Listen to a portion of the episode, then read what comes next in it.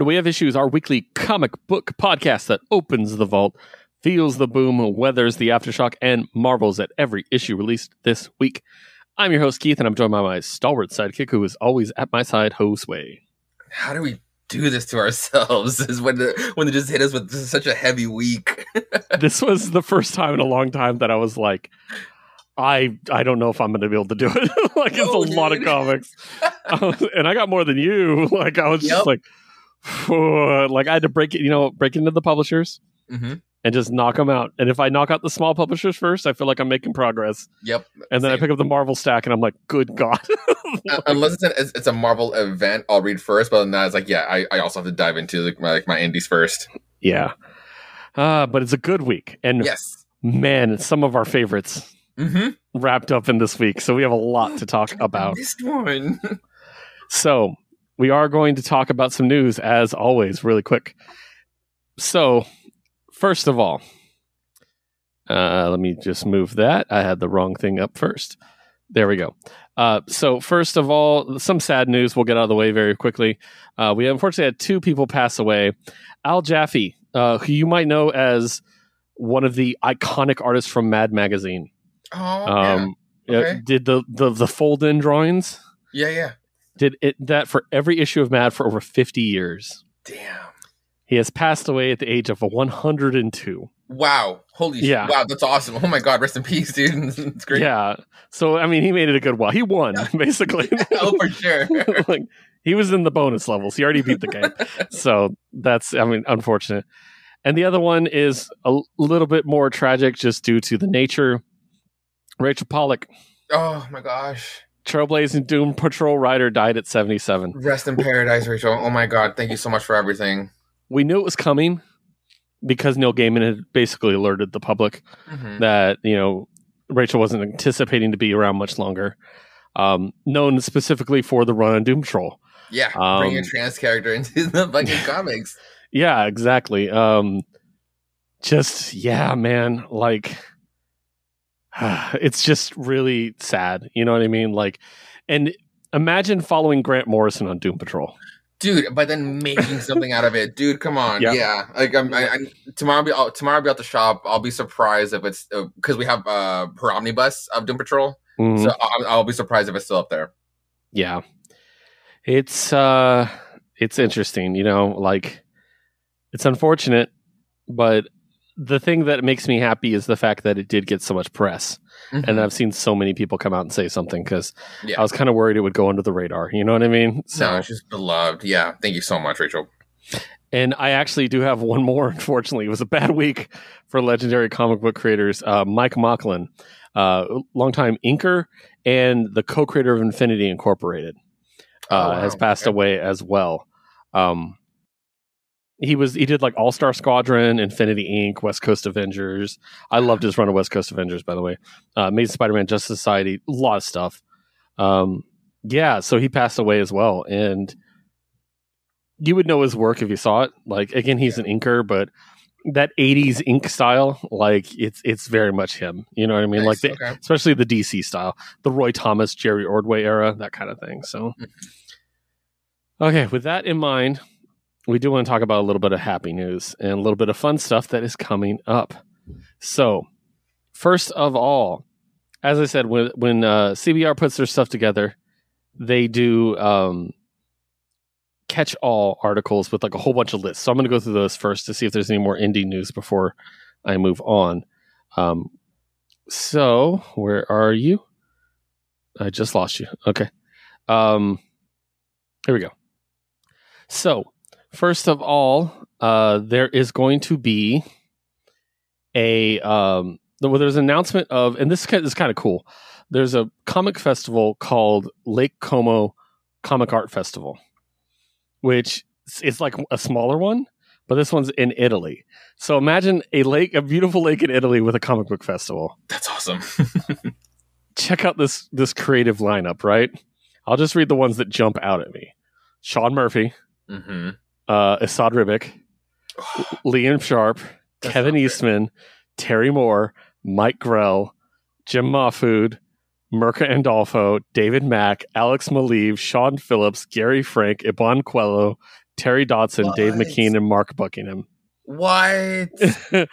These guests join a number of creators. These are the new names. hmm Join who were previously announced, including Artgerm, Ah, Ryan Ottley, and Peach Momoko. okay. Like, damn. Okay, what an event to go to. So we're going to Italy. So- yeah. Um, I'm. I, it's not even really news. I don't care. I just want to go. so I just want to talk about it. no, certain lineups are like for sure need need their shout out. That's that's a hell of a con. Yeah. Um, another bit of news. Um, Simon Burks and Willie Roberts are working together on a new series for uh, Top Cow slash Image called Antarctica, a sci-fi series described as Stargate meets His Dark Materials. Oh, cool. That sounds kind of cool. Comes out in July. Um, there is, let me see here. There's a bit of news about um, firepower from Kirkman. I'm trying to see if it's. Oh, Yep, they're coming back for a new arc, is what it is. nice. Okay. So I wasn't sure exactly what the update there was. So, um, let's see here. I'm trying to skip all the Marvel and DC stuff because we do those later. Yeah. Uh, Garth Ennis has a new book coming out called Ribbon Queen. If you're a fan, Okay. yep. Um, and that seems, It doesn't sound. It doesn't sound like, a, like another war tale. So it sounds interesting. yeah, yeah. Um, Garth Ennis is really hit or miss. yeah, yeah, yeah. A, sure. a lot of a lot of Garth Ennis is too much for me. Right. Yeah. If, if, if, uh, I mean, he just tends to write war, stories, but which is fine. Uh, but if I can, if, if it can be outside of his like comfort zone, I'm for sure interested. Yeah, definitely. Uh, next up, there's a new young adult graphic novel being published by Oni Press called Malcolm Kidd and the Perfect Song. Hmm. Um, and yeah, it, it sounds really cool. Um, it's like a you know, it's a young adult novel, so it's gonna be a lot of discovery. But it does it basically everything changes for this kid when he stumbles across the LK 2000, a strange keyboard cursed with the soul of an old jazz musician okay. so I like I like the sound of that already. Yeah. So, um, I know you're a big fan of Superman Space Age. Oh Um, God, yes. So Mark Russell is crowdfunding his first ever book of cartoons called Bunk Bed Mishaps. So definitely want to keep an eye on that if that's something you really Yeah, like. sounds fun. Like honestly, Mark Russell has been like killing it. Like I, I, I still want to read his uh, "Not All Robots." hmm Uh, Tom Petty news. what Uh, here? Here? Yeah, we just recorded Jukebox Vertigo, dude. there's going to be a graphic novel about the life of Tom Petty called Tom Oh. Petty's Dreamville. okay, that's cool. I mean, like I, I haven't read it, so it's not part of like the the the, the post show segment. But fr- from the library, like uh, another library promo, um, I can't wait to read um the Twilight Man, which is a, a Rod Sterling uh graphic novel memoir book. So this is actually really cool. Yeah. It's written and drawn by Andre Fratino. So Cool. it definitely looks like in a cool stylized style. I re- I'm really looking forward to that actually. Um, and just double checking. I think that is all the news I have there. Okay, great. Moving on. Uh, Mike Mignola is expanding the Hellboy universe with two more new titles. More. Um, yeah. Uh, Hellboy and the BPRD 1957 From Below is a one shot. okay. That'll come out in July. And the other one is. blah, blah, blah. I love how much those, those like crossovers like with each other. Yeah, I love the BP, BPRD stuff. That's my favorite stuff in the Hellboy universe. Oh, nice. Is, is all the BPRD because I, I like a clandestine organization. It's always been my shit. So Yeah.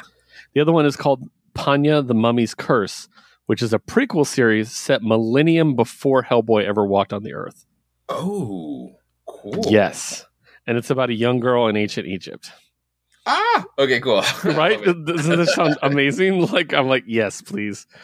Uh, so keeping an eye out on both of those. Mhm. Um, the last bit of independent news is we did get some news recently. If you pay attention to D and D news like I do, that we're getting a live action Dungeons and Dragons series. Oh. Um, cool. Yeah, and uh, thankfully the movie did well because it's so good. like guys, watch it. I, I fucking love how much like th- there. I have I have yet to hear even a mediocre review for that movie, and I want to see it so bad. I heard one, but he's a D and D YouTuber and he's a bit of a hater. Whatever. Yeah. So uh, he he really shits on wizards a lot, so I don't really trust him. So Yeah, I never yeah. I never listened to his videos, but, But I even just then, see what he like, thought. But Other people like outside of our circle, in Yeah. our circle, like they just like just praise this movie. Like, I, I do want to check it out. it's very fun. Also it's want fun. the thirty the thirty five dollar D and D like the uh, D twenty uh, popcorn bu- popcorn bucket. Yeah, I wanted that too. There's also a gelatinous cube action figure for sale, Okay. and if you if you buy one of your D and D figures, you can put it in the cube. It fits in the cube, so it looks like they're stuck in the cube. It's amazing. oh, okay. I'm gonna buy it for Amanda because Amanda is the biggest gelatinous cube fan. Of course she is. it's- it's her course favorite she thing. is. So yeah, uh, but yeah, so they are developing a live action series. It's gonna be on Paramount Plus. So Ooh, cool. pretty cool. Uh, so let's move on to DC news. Uh, first of all, I want to go for the easy stuff. I, I'm so excited about one of these. Uh, we'll talk about that in a minute. First of all, Batman 900 is approaching, Oh wow. and Joe Quesada, who is no longer tied to Marvel, has made a connecting cover for 900. Ah, So I'm going to send you the art right now Let me see. with all the different versions of Batman. Oh, So- really? Oh, this one. Nice. I I didn't even pick up that it was Joe Quesada. Yeah. So That's so cool. Because scroll like down, there's a bit more zoomed in versions, like what the actual covers are going to look like. Oh, it's literally the next one. Um, I forgot to review 134. Uh, but Mhm. this is really cool. Yeah, there's other variant covers for it, and I'm staring directly at the final cover listed there. If you go down, there's a cover gallery. Mm-hmm. That last one with him and the four Robins. Robins. That's sick. I really like the the Ivy one, and I really like the Catwoman one too. Yeah, the Catwoman's cool. I actually really like the Poison Ivy one over the Catwoman, but the with the Robins, like yo, like this, like we should get a. Why hasn't there been a book with like the Batman with the Robins, like all Mhm. of them? Like make something out of with the family. But like, again, we, we we had the, the the webtoons one, but in that, like a DC universe, like with just bro, bring in the fucking family. This looks really cool. Just like Gotham is is, is saved at this point. Yeah, I should point out that the Neal Adams cover of this group is one of the last bits of art he did before he passed. Oh, Yeah, so that should be really that'd be a good thing to pick up. I think for So, sure. This okay. I'm going to go straight to the bit of news. I can't wait to tell you about. Batman Superman World's Finest. Josue loves this book. I do. It's getting a spinoff. What? Oh, into what? World's Finest Teen Titans. Oh yes. Okay. Okay. Shout out to shout out to one of the coolest fucking variants for for World's Finest because it was it was Barbara and Kara as the World's Finest cover, and I kind of do want that fucking book now. Oh, I do too. That's amazing. Uh, so yeah, launching in July. It's going to come from Mark Waid and artist Emanuela Lup-. Um, and it's going to spin out. It's going to be in the same like pseudo canon. You know what I mean? Like it's kind of the canon, but no one else references it. But it's just like adding into the canon from like before, which is really cool because I mean honestly, I, I do like that Mark Waid and Dan Mora like have been incorporating not just like uh, Tim and Kara, but we've seen the Titans in this era, so it's cool that he's he's, he's going to be continuing to play with it. Yep. I just sent you a link because there is some art. Yes, and there's some some really great characters in here that I was very excited to see. Um, like it's not just the traditional ones you'd think of. Mhm. Obviously, Speedy is front and center in a For lot of sure. shots, which I'm very happy about. Um, yeah, I, these these art this cover art is great. Um, I'm very excited about this. I might actually jump in on this. Oh, I really like I like the Robin cover. good. Okay, just cool, him with all the different poses. I think that's great. Also, and of course, Bumblebee's in it, which is amazing because Bumblebee does not get enough spotlight. Bumblebee's never in books anymore, so That's that's, true. cool. and also like Aqualad. I just like it's cool that we'll we'll, we'll be seeing him in pages. Yeah, exactly. So very very cool. Uh, so we have big DC news. So I'm double checking to make sure there's nothing else before I jump into that. Uh, Star Wars. That's Marvel. I know I'm keeping you all in suspense. Uh, okay. Uh, this is cool. DC uh, is celebrating Asian American uh, Pacific Islander Heritage Month uh, with a variant cover series, and God knows we love a variant cover series. Uh, so Mhm. I'm going to send you a link. Now, this is part of a big list. It's the last article, so you're going to scroll down to the very bottom. Oh, okay. Oh, I Um, see. and Uh, they're all great. like I love them all. Monkey Prince doing an Action Comics cover, which is fun. That's cool.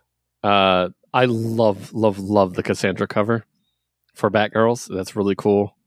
Uh, the Batman Ink cover is pretty great. Uh, Catwoman, Oh, with that Uh, sword? yep. Yo. City Boy, finally launching their own series, is getting a cover for that because that makes sense. Nice. The Green Arrow with the with the red canary and stuff on it. I'm Yep. really very excited about that.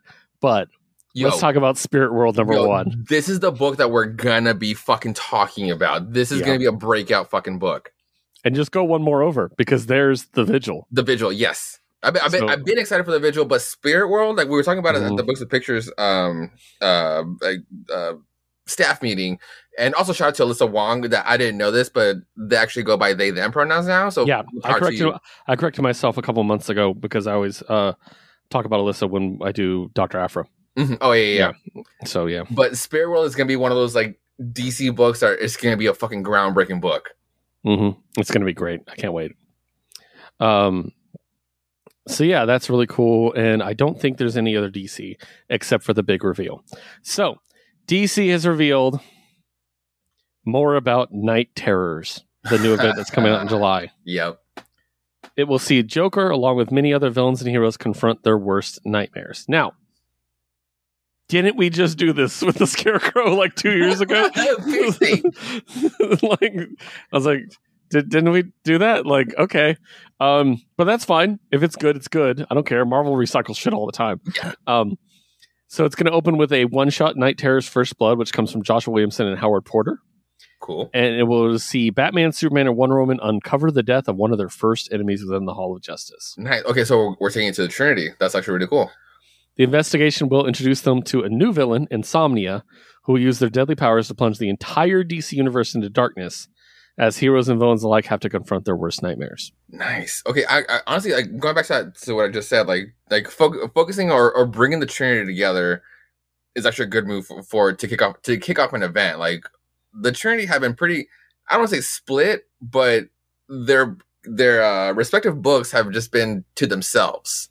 Hmm So having them like now coming together and focus on it, like honestly, the only time I've, I've seen the Trinity like really coming it together to just hash it out was in a in, in a one specific Wonder Woman issue after she came back and they and they just like and they were chilling at um in the uh the Justice League station uh, up in space, and it was a very touching issue.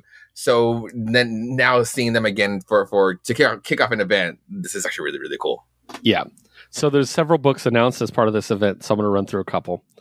Night Terror's Nightwing is a two-issue series. yes.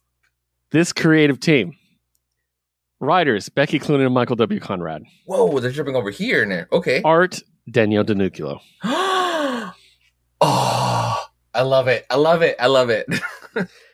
It will see Dick Grayson having to confront a terrifying nightmare as he finds himself locked in prison after seemingly killing someone he's close with. Holy shit. Who?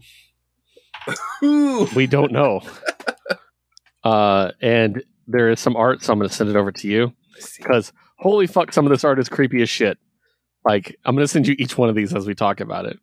Oh my god, the, the initial smile off the The, bat. the third one, the one that's not scary, is my favorite, but just because Dick is hot. Oh, okay, and, and I I like going back to like the the, the new Fifty Two red. Oh, just for this cover, it looks pretty Yeah. cool. yeah. And then, of course, the Nightwing strap down at the Oh, very last cover is This is just, horrifying. yep. Okay, no, yeah, the, the smile one is cool, but the one before it, okay, that costume, that mask, is cool as fuck. yeah, with the and it's like you almost don't even realize it's Nightwing except you see that little symbol on the sword hilt. yes, Like, yeah, it's great. I love this. Okay, next one. We'll also see the debut of the Terror Titans. Oh god. Yes. Um. So then there's a couple other things here, so we'll go through each of them because they they list off a couple of them now. Um. So blah blah blah blah. blah. Here we go. Okay. Um. Night Terror's Batman is going to come from Joshua Williamson with Guillem March. Oh, yo. You know, you know, there, there, there- there's I'm staring at the camera for our listeners. there, there's sometimes where you just like where you jump into a book because you want to see how this person adapts the art into one of your favorite characters and this is actually really fucking cool. I mean, and, and actually, like just like you're you're naming off like just like two titles like off the bat right now. I love these ca- uh character uh, uh creator like changes like like the the Clunrad clan being part of the uh Wonder Woman book, but now they're they're dipping into Nightwing, which is like you don't touch that because Tom Taylor's doing a fantastic job with it. But you have but these artists are just like coming in at, out of nowhere, and these are so cool. Like like see like the nuclear is just like on Nightwing is just fucking awesome. Um, Yeah. and now this like like March on uh, uh, on Batman is just fucking awesome. Yeah, I, I'm on record as saying I will buy anything he makes. Oh, absolutely. So, uh, like, I've literally said that on the show, so I'm gonna have to buy this one. Next one, I love this book. I love it exists. Night Terrors, Ravager, oh, nice. Rose, from Ed Brisson, art by Dexter Soy. Okay. And oh, and I forgot to mention the the plot of the first one. Batman. Ever since becoming Batman, Bruce has been a creature of the night, but now trapped in the nightmare realm, he's stalked by the horror he's created. Can he escape before his nightmares pull him deeper into the darkness? Cool. The Ravager one says uh, we'll see Rose Wilson embark on a solo mission as she stumbles across a younger version of herself and has to protect her from a villain called the Murder Man and his Slaughter Squadron. That's awesome. And and, and I, I've I've been so curious ever since like falling out of her since uh, Robin. So Mhm. oh, and the, the fact that she gets her own either one shot or a book, whatever, a part into this event. This is cool. In addition to Nightwing, there's also going to be a J- Jason Todd Tim Drake book Yes. Oh, what a team up with them two? called Night Terrors Robin, sick. I love this already. I love this already. written by Kenny Porter Mm-hmm. and art by Miguel Mendonca. Nice. The next one is Night Terrors Flash. Oh, ooh, is, is this post Dan Watters into Um, I think this is during the transition. it? Okay, so- cool, cool. After the Flash family, oh, there was no summary for the Robin one. Okay. After the Flash family breed, uh, freed Barry Allen from the dimension Pariah in, he's able to return home, blah, blah. But when the world is plunged into the nightmare realm, he's trapped in a different cage and he'll have to find his way out on his own. Creative team for you this. Are you ready? Mm-hmm. Written by Alex Paknadel. Oh shit, nice. Artist and variant cover artist Daniel Bayliss. Mm-hmm. And a cover artist, the main cover artist, or the Deladera.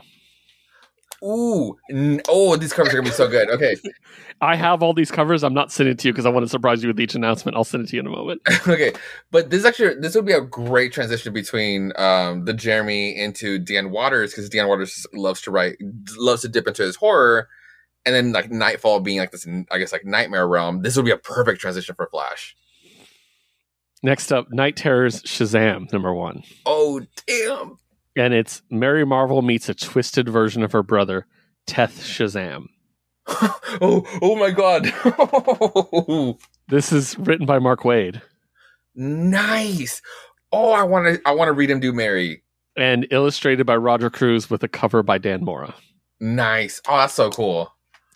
Next up, Night Terrors Green Lantern, Ooh, written by Jeremy Adams. there he is. Uh, backup writing with Alex Segura and art by Eduardo Pansica, Julio Ferreira, and Mario Fox Fosillo. To me, that says it's going to be like multiple stages of like reality. Mhm. If there's three artists, you know what I mean? So and and, and kind of like going contra to like the the whole like Flash kind of Flash controversy. So this will be Jeremy Jeremy Adams like first dipping into like because then he'll be taking over Green Lantern. So this is actually really interesting to kick it off. I'm about to make you very happy. Night Terrors Zatanna. This Ooh, written by Dennis Culver, nice. Ooh. art art by David Baldeón. Oh, oh my god! Sick, sick. Listeners, read this shit with us. Most of the world is trapped in the nightmare realm. One of the few still awake is Zatanna, Yep. who must would defend her unconscious allies, Wonder Woman and Detective Chimp, from Insomnia's sleepless nights, She's gonna be the led, hero of the led event. by their horrifying sleepless queen. She's gonna be the hero of the event. Already calling it.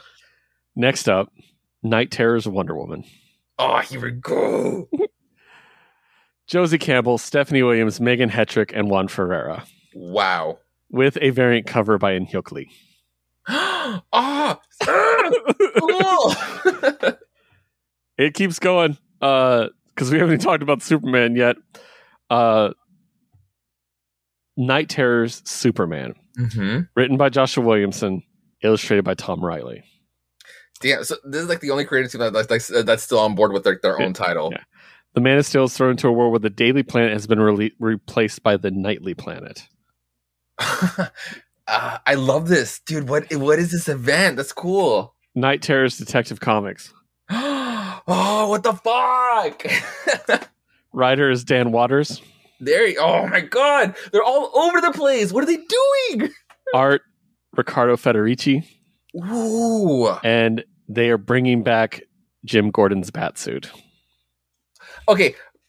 Okay, I, all the hate for for the New Fifty Two. I fucking love Jim Gordon Batman and Jim Gordon fucking Batsuit. That shit was fucking so sick. His mohawk, dude. Jim Gordon didn't look anywhere fucking as cool as he did in the New Fifty Two with that bat suit.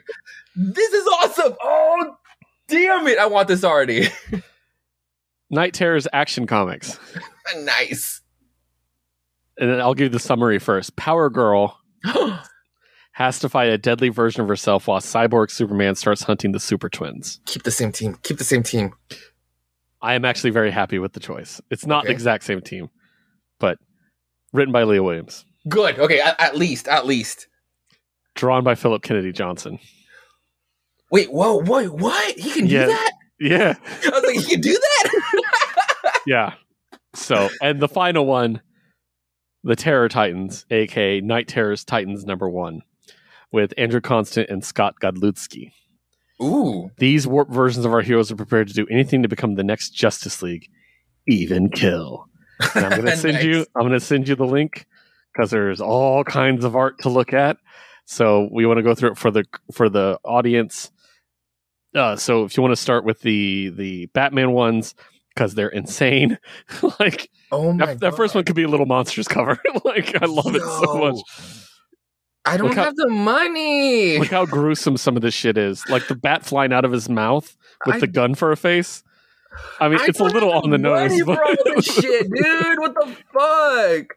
The Ravager ones are really good. I particularly like. Have you noticed a bunch of them have this stark red one? Yes. Yeah, a lot of those. A lot of them are going to have that. I think I might get all those covers.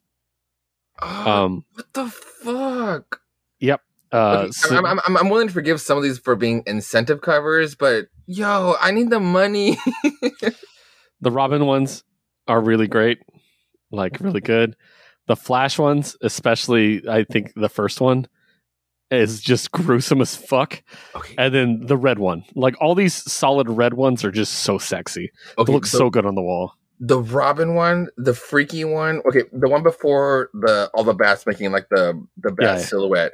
The one with like the Robin Oh, with like the, The red hood, the red hood on it under the water. With the under ducky? water. yeah, What? I know, and then right? okay, yeah, the flash ones are dope as hell. Oh my god, I need like a second to see all these. I know. That's not fair. Okay, I'm I'm I'm happy that Marvel isn't okay. We haven't even gone to Marvel news, but I already know some of it. It's like I don't have the money for all this. uh, the Shazam ones, I mean, I love them all, but I'm getting that Dan Mora cover, the last one. The, was, that's where I started. I wanted to see the like the color on it. it is just so cool. Just just on Mary. Yep. Oh, I love it. I want Dan Mora on Mary Marvel forever. I'm so here for that. Like, fuck yeah, dude. Uh, so yeah, tell The me when you're ready to move on. We'll talk about Green Lantern. Yeah, I'm on the lanterns. Okay, that fourth one with the fucking Cthulhu monster in the background is fucking sick. That's the one I've been waiting for. Like, what the fuck is that? The Zatanna ones are great, and I think she might have the best red cover. let's see. Let's see. Oh, her head. Yes. So cool. Okay, Yeah. me get that second one because that black and white. Into So these are all. If, if anyone's curious, these are all Dustin Nguyen covers. The red ones. I'm Oh, pretty yeah, sure yeah. they're all Dustin Nguyen. So okay. Honestly, I love her black and white one. Like the like again, like the octopus coming out of the hat and her having like the the freak out face. Like that looks Yeah. really cool. yeah. Uh, next up was the Wonder Woman covers. Ooh. Uh, I I like them a lot. Uh, there is the um, oh the God, Medusa. She's yeah. rocking a Medusa. Wait, what? what? And, and like- and like Medusa has been having her own arc. Oh, whoa! Fourth cover is so cool. Wait, yeah, it, is that the very with the cool. Mr. Fate helmet? Uh, I don't think that's the Doctor Fate helmet. I think that's the Medusa helm. Like Medusa had a helm in Yeah, yeah, the lore. I'm pretty sure. So Okay, what is that? La- who did that last cover? I really love it because it, it, does. it does uh, Doctor Fate. that's and Lee, isn't it?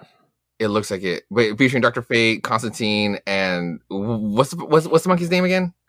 Detective Chimp. Thank, thank you. I hate that I know that. Uh, and then the the Superman ones. Soups. Check out that second one. Yeah, those. Oh my god. it's so good. Is like DC. You can be you can be interesting. Like push this shit more. Yeah. Uh Detective Comics, I mean, they're all great in their own way. Like they're just so good. I love the red cover for that one cuz it's just the hand and the bat symbol. yeah, no, the one next to it is the one I've been waiting for. I was like that that cycloptic monster, bat monster. what? Uh after that was the Action Comics one. Uh so I love a good Power Girl cover. Once Yes. again, I'm staring at that red one. I really like Dustin Nguyen's style for that. Yeah, Yeah. So, I like that. I like that he kept her jacket. Yeah. for that one too. and then the Titans Oh, ones. Cyborg, Cyborg, Batman, the Superman. That's oh god. Okay. Oh yeah, yeah. Uh, the Titans one, I love the Titans Tower one. I think it's cool as hell. Like a hell version of T- of Titans Tower. oh shit. That, yep. That's a great That's idea. where I started. But the red one again, the red one. The yeah, this is a oh that Beast Boy one is really cool. Like almost like he doesn't have it. It's like he's Control. his control is out of, is out of whack. Yeah. Yeah. But So, honestly, these red ones are gonna be a, a great thing to put up on uh, put up on your wall. These are it's a great collection. yeah, totally. So yeah, that's uh, everything. so Nice. Yo, I'm very excited about that. cool hell. there's going to be more too because I know that some of the villains get stuff too because I know Joker Oh. gets some stuff. God damn it. So yeah. But yeah, we've spent enough time talking about that. Let's move on. now let's switch to Marvel. Um gonna be very quick with some of these. Um blah blah blah blah blah here. Okay, yeah, that's coming up. Um there's going to be a new version of um, Venom and Venomverse that's inspired by anime and manga. Nice. Uh, that's going to be written by Alyssa Wong and illustrated by Ken Nomura. So that's Cool. cool. yeah. Um, I think that's it on the, this one here. Yeah, that's it for that stuff. And yeah, that should be it for those. Okay, so real Marvel news. I had to start with this because it makes me laugh so much. Um, someone asked Bob Iger from Disney why they fired Ike Perlmutter. because he said it was the best movie for Disney going forward and claimed the decision was in relation to Marvel's management structure. Woo! There are, ti- there are times I handle it personally, and there are times I don't. I'd rather not get into details about this one. Fuck you, Ike. this was a necessary step in the direction of us creating a more efficient company. There was redundancy specific to the way Marvel was being managed. I just sipped my tea unironically. oh, it's so good. uh, fuck you, Ike. Anyway, the other big thing that happened in Marvel news is not as exciting as that one, but um, Star Wars, Star Wars Celebration happened, oh yeah. and good God, did we get a bunch of announcements and news? And I'm going to go through it as quick as I can. Hmm. Um, I'm going to go through the top ten as decided by ComicBookMovie.com, and if I miss something important, I'll just mention it. Bad Batch is going to end with season three. oh damn. Uh, a lot of people really liked it, so you know that's unfortunate. But at least they're getting a third season. That's cool. It's going to come out next year. Or, or also a close off story too, because I hate when they just get it gets left open ended. hmm Uh, Andor, we know, is getting a second season, and people present got a special sneak look at the second season. That's cool. Um, so that's really cool. Uh, expect it uh, probably next year as well. Mhm. Uh, Return of the Jedi is currently celebrating its 40th anniversary and will be back in theaters for that That's cool. by the end of this month. Um, and I love this this very underselling quote. While not necessarily the most beloved movie in the original Star Wars trilogy, no shit.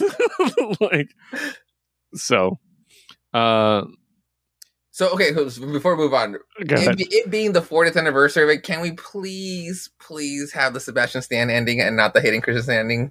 Go, ghost ending. Huh? Oh, Sebastian Stan. Oh, no, not Sebastian Stan, but Sebastian, what, what's what's his uh, what's his last name? Like the, the, the original, like like the, the original, like uh, Force Ghost of uh, of Vader. Darth, Darth Vader. I don't know his name on top of my head. Yeah, I, I like the Hayden one. It's fine. It makes no sense. It's fine. He didn't meet him that way. he doesn't want no no it's not that it's how he is in the afterlife he's not going to be like this old man on a respirator forever he's going to be like the last time he was a good person so which was before the hidden thing Yeah. going.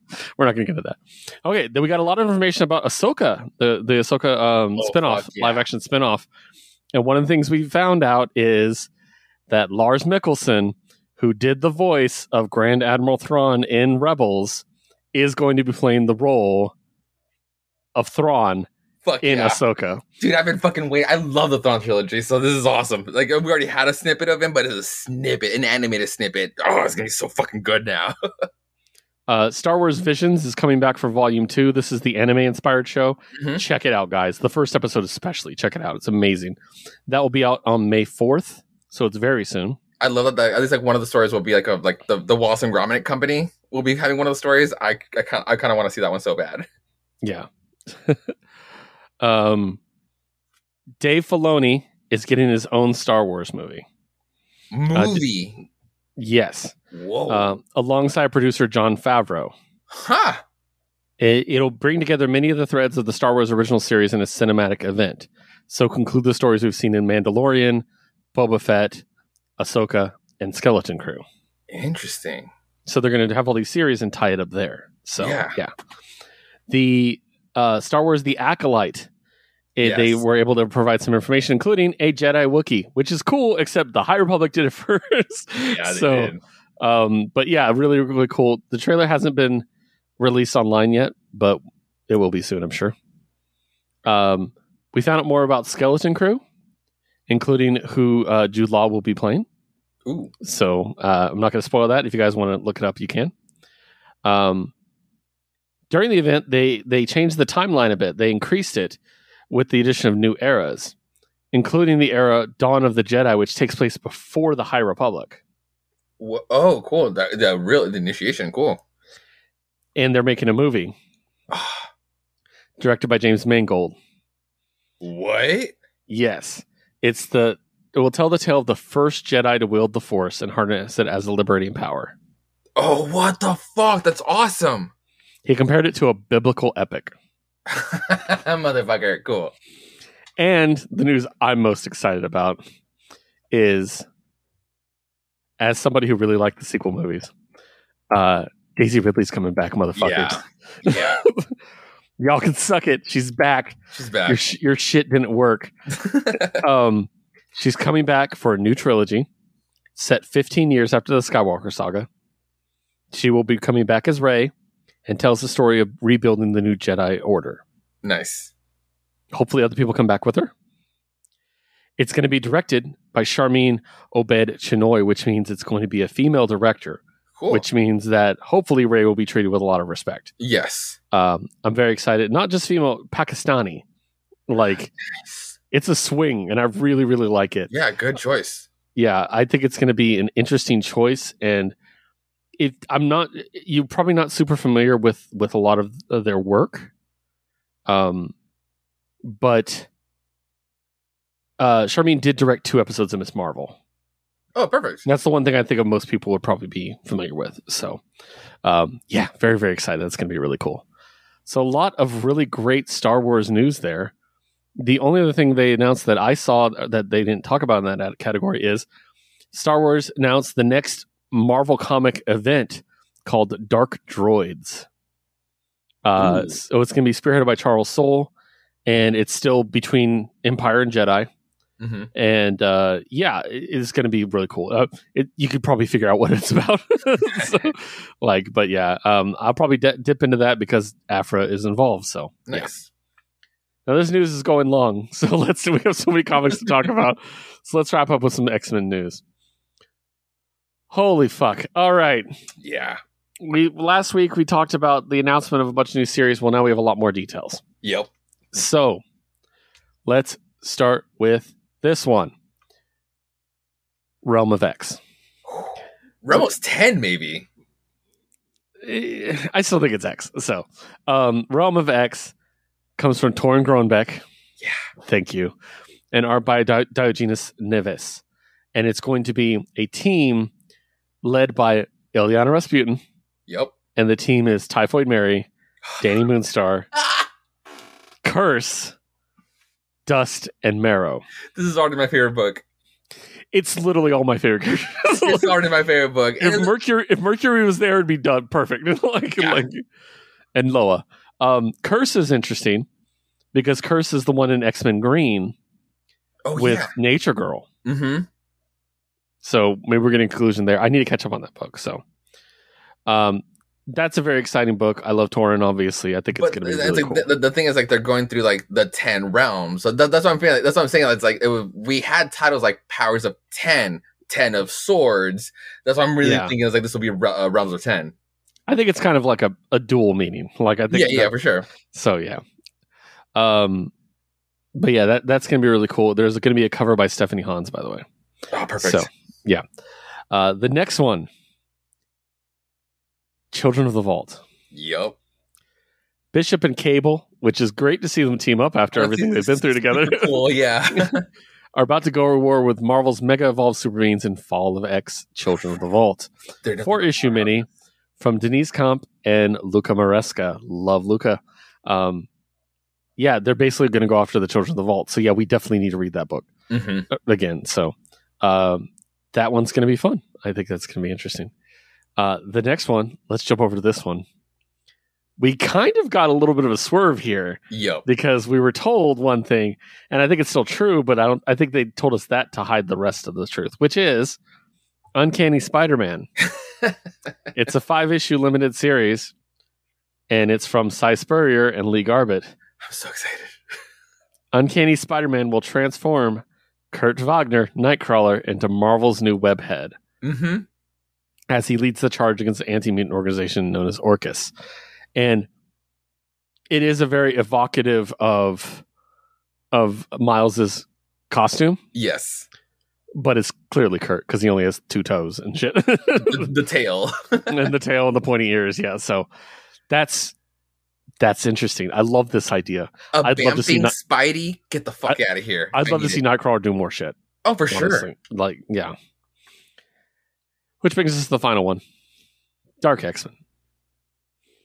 This is going to be so much fun. Mm-hmm. It's coming from Steve Foxe and Jonas Scharf. And it's Madelyne Pryor leads a team of Dark X Men, including Havok, Yep. Archangel, Gambit. I'm going to skip ta names because I want to come back to them. Albert, Implate. I'm very excited about Implate. Um, Zero, who is like one of Hope's lights. Okay.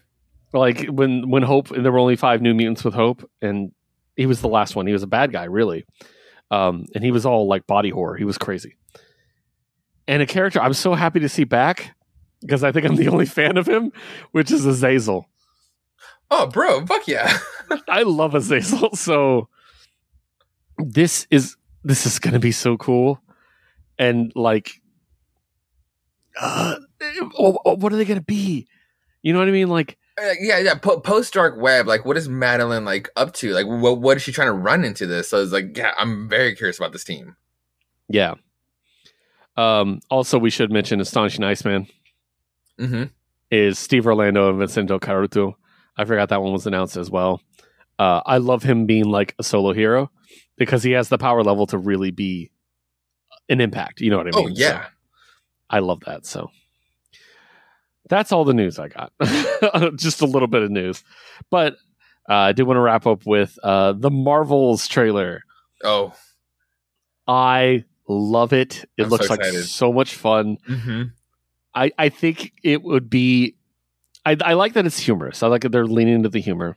Yeah. Um, Kamala's gonna steal the show. She's. I mean, she had my favorite part of the trailer. Like, I- I'm so glad they didn't that they didn't write like Which one? I know, right? Well, it's like I- I'm so glad they didn't write a joke into it. I'm so glad that her that her punchline was freaking out over the cat, over Goose. yeah, yeah, the Flerken. Yeah, yeah. I'm so glad that it was I like- assume that's the one. that that was like a natural reaction. Just freaked them. Like she's such a fangirl over everything and everyone being heroes, but this one thing being like, oh fuck no, I need to get the fuck out of here. I love that part. Yeah. And uh, I'm just saying, Carol's looking really good. Is what I'll leave that at. Yeah. Um, and I'm so excited for for Photon. I'm excited for Dude, everything yeah, involved. in Monica, this. just, I, I'm excited for Monica to just be like, we just thought we had a snippet of her in WandaVision, but to let, let's actually showcase her power, even next to like the the Captain, even next to Carol. I'm really excited for her for for, for her movie yeah, it looks really good. I'm very excited about it. Yeah. So we're getting Guardians very soon. soon. I'm not going to recover. It's going to be bad. It's going to be a I bad time, everybody. so that episode is going to be me so- sobbing for 30 minutes before we start. so, but we'll talk about Guardians a little bit later. Now let's jump into our actual comic book reviews. And as always, we start off with a bang, bada boom, boom studios. I'm going to start with the seasons have teeth. Um, I was very excited about this book. I, I had it on my list, and I'm like, oh, every number one now. I'm trying to think like, do I need this, right? And I'm like, Dan Watters writing it, okay. And illustration Sebastián Cabrol, colored by Dan Jackson, and letter by Nate Piekos of Blambot. Blambot. And I'm like, it's a boom number one. I got to give it a shot. I show up, and the first thing I see is a David Mack cover. nice. And I'm like, you motherfuckers, you know how to sell a book. and then I look over, and there's the foil David Mack cover. Oh, well, of course it has to be. That's awesome. So, seasons have teeth. it's a four issue mini. You're going to really like this. Um, it's literally a world where the seasons are creatures. So when the season comes, like it's like a hurricane coming. People abandon their home to get away from the season. hmm So in this case, the season is literally it's spring in this case, and this one old man stays behind after everybody else is forcibly evacuated because he, he's a photographer and he wants to see the creature. And the entire time, there's like creeping vines everywhere, and it's like because it's spring, you know that's what happens in spring. There's it's growth, but it's really creepy, and he finally comes face to face with it. I got to show you this. Oh, that's a cool monster. That's him. uh huh. Oh, the scale. That's cool. Yeah. That's spring. That's the season of spring. That's awesome. Yeah. And then there's going to be four issues, one for each season. Oh, nice. Yeah. And uh he absolutely gets to get a shot of these other people that stay behind, like petting it, and it Mhm. calms down and lays down. So there's going to be like a story arc to it as well. Yeah. So I this is cool as hell, and it's only four issues. That's not a big commitment. So I wanted to start with that because I really liked it. Next up, I'm so excited because Josue caught up, and we get to talk about Know Your Station, motherfuckers. Know Your Station number five, written by Sarah Gailey, illustrated by Liana Kangas, uh, colored by Rebecca Nalty, and lettered by Cardinal Rae. Yes. Um, I'll be quick because I've reviewed all four issues thus far. Josue's just jumping in. Um, I love the ending. Uh, this is going to be a review where we're going to spoil the ending because the entire issue is the ending. Yeah. The whole point of this issue is the ending. So we can't review it without telling you what happens. So if you don't want to hear what happens, jump to the next timestamp. Uh, it'll be on our Twitter. But the Eat the Rich story here is amazing. yes. like, so we have this murder mystery on the space station, and she's been investigating the entire time. And it turns out, as we kind of figured, it was the computer system Because it always is a computer system, isn't it? You know, so that was a cool twist. Not not super surprising twist, No. and that's yeah. that's that's why I loved it because that wasn't the twist. That was just well, you already know this, don't you? You know what I mean? Like the real twist here is how they react, Mhm. and basically the ship is an artist wants to be an artist and all these rich assholes that it's been killing first of all have essentially enslaved um, these people in basically like servile roles because that's all they they allow them to do right? But basically the the the ship is like I just want to make art, and their art is horribly dissecting all these bodies in this great way, which is fucking amazing, by the way. But also, it's letting these downtrodden people realize, hey, why are we fucking putting up with this? like, and the choice they make at the end, which is basically to embrace it, is so great. And it even comes with a really cool like postscript at the end with an additional like example of what happens to them. I loved this book. It was so great. Um, it really left you wondering until the end, and I really appreciated that. Um, and after like this and the book Eat the Rich, Mm-hmm. I'm just kind of like Sarah Gailey's amazing. like you know what I mean? Like like after after I read that I was like what else did Sarah make? And it, there's like Sarah's a writer, like a real writer, books. Nice. And I wasn't aware of that and I'm going to be buying all of these. like like this is going to be my new obsession. So I'm very excited about that. But Josue, I want you to tell me what you thought as someone jumping in at the end. What you think of Yeah, Know Your Station? I, I literally read the the all, five issues today, but before recording, and it, it was awesome. I mean, if you love Eat the Rich, you're gonna love uh, Know Your Station. Um, Elise um, was just such a it's like that that perfectly flawed character. Like the, the fact that she's like she had her own problems that she was struggling with to get over, but the fact that she, but she was trying to focus on, on this on, on this case because I was like like like how she says like I'm not a fucking cop. I was just like put upon this position and I don't know what the fuck I'm doing. it was very much a you'll do situation. yeah.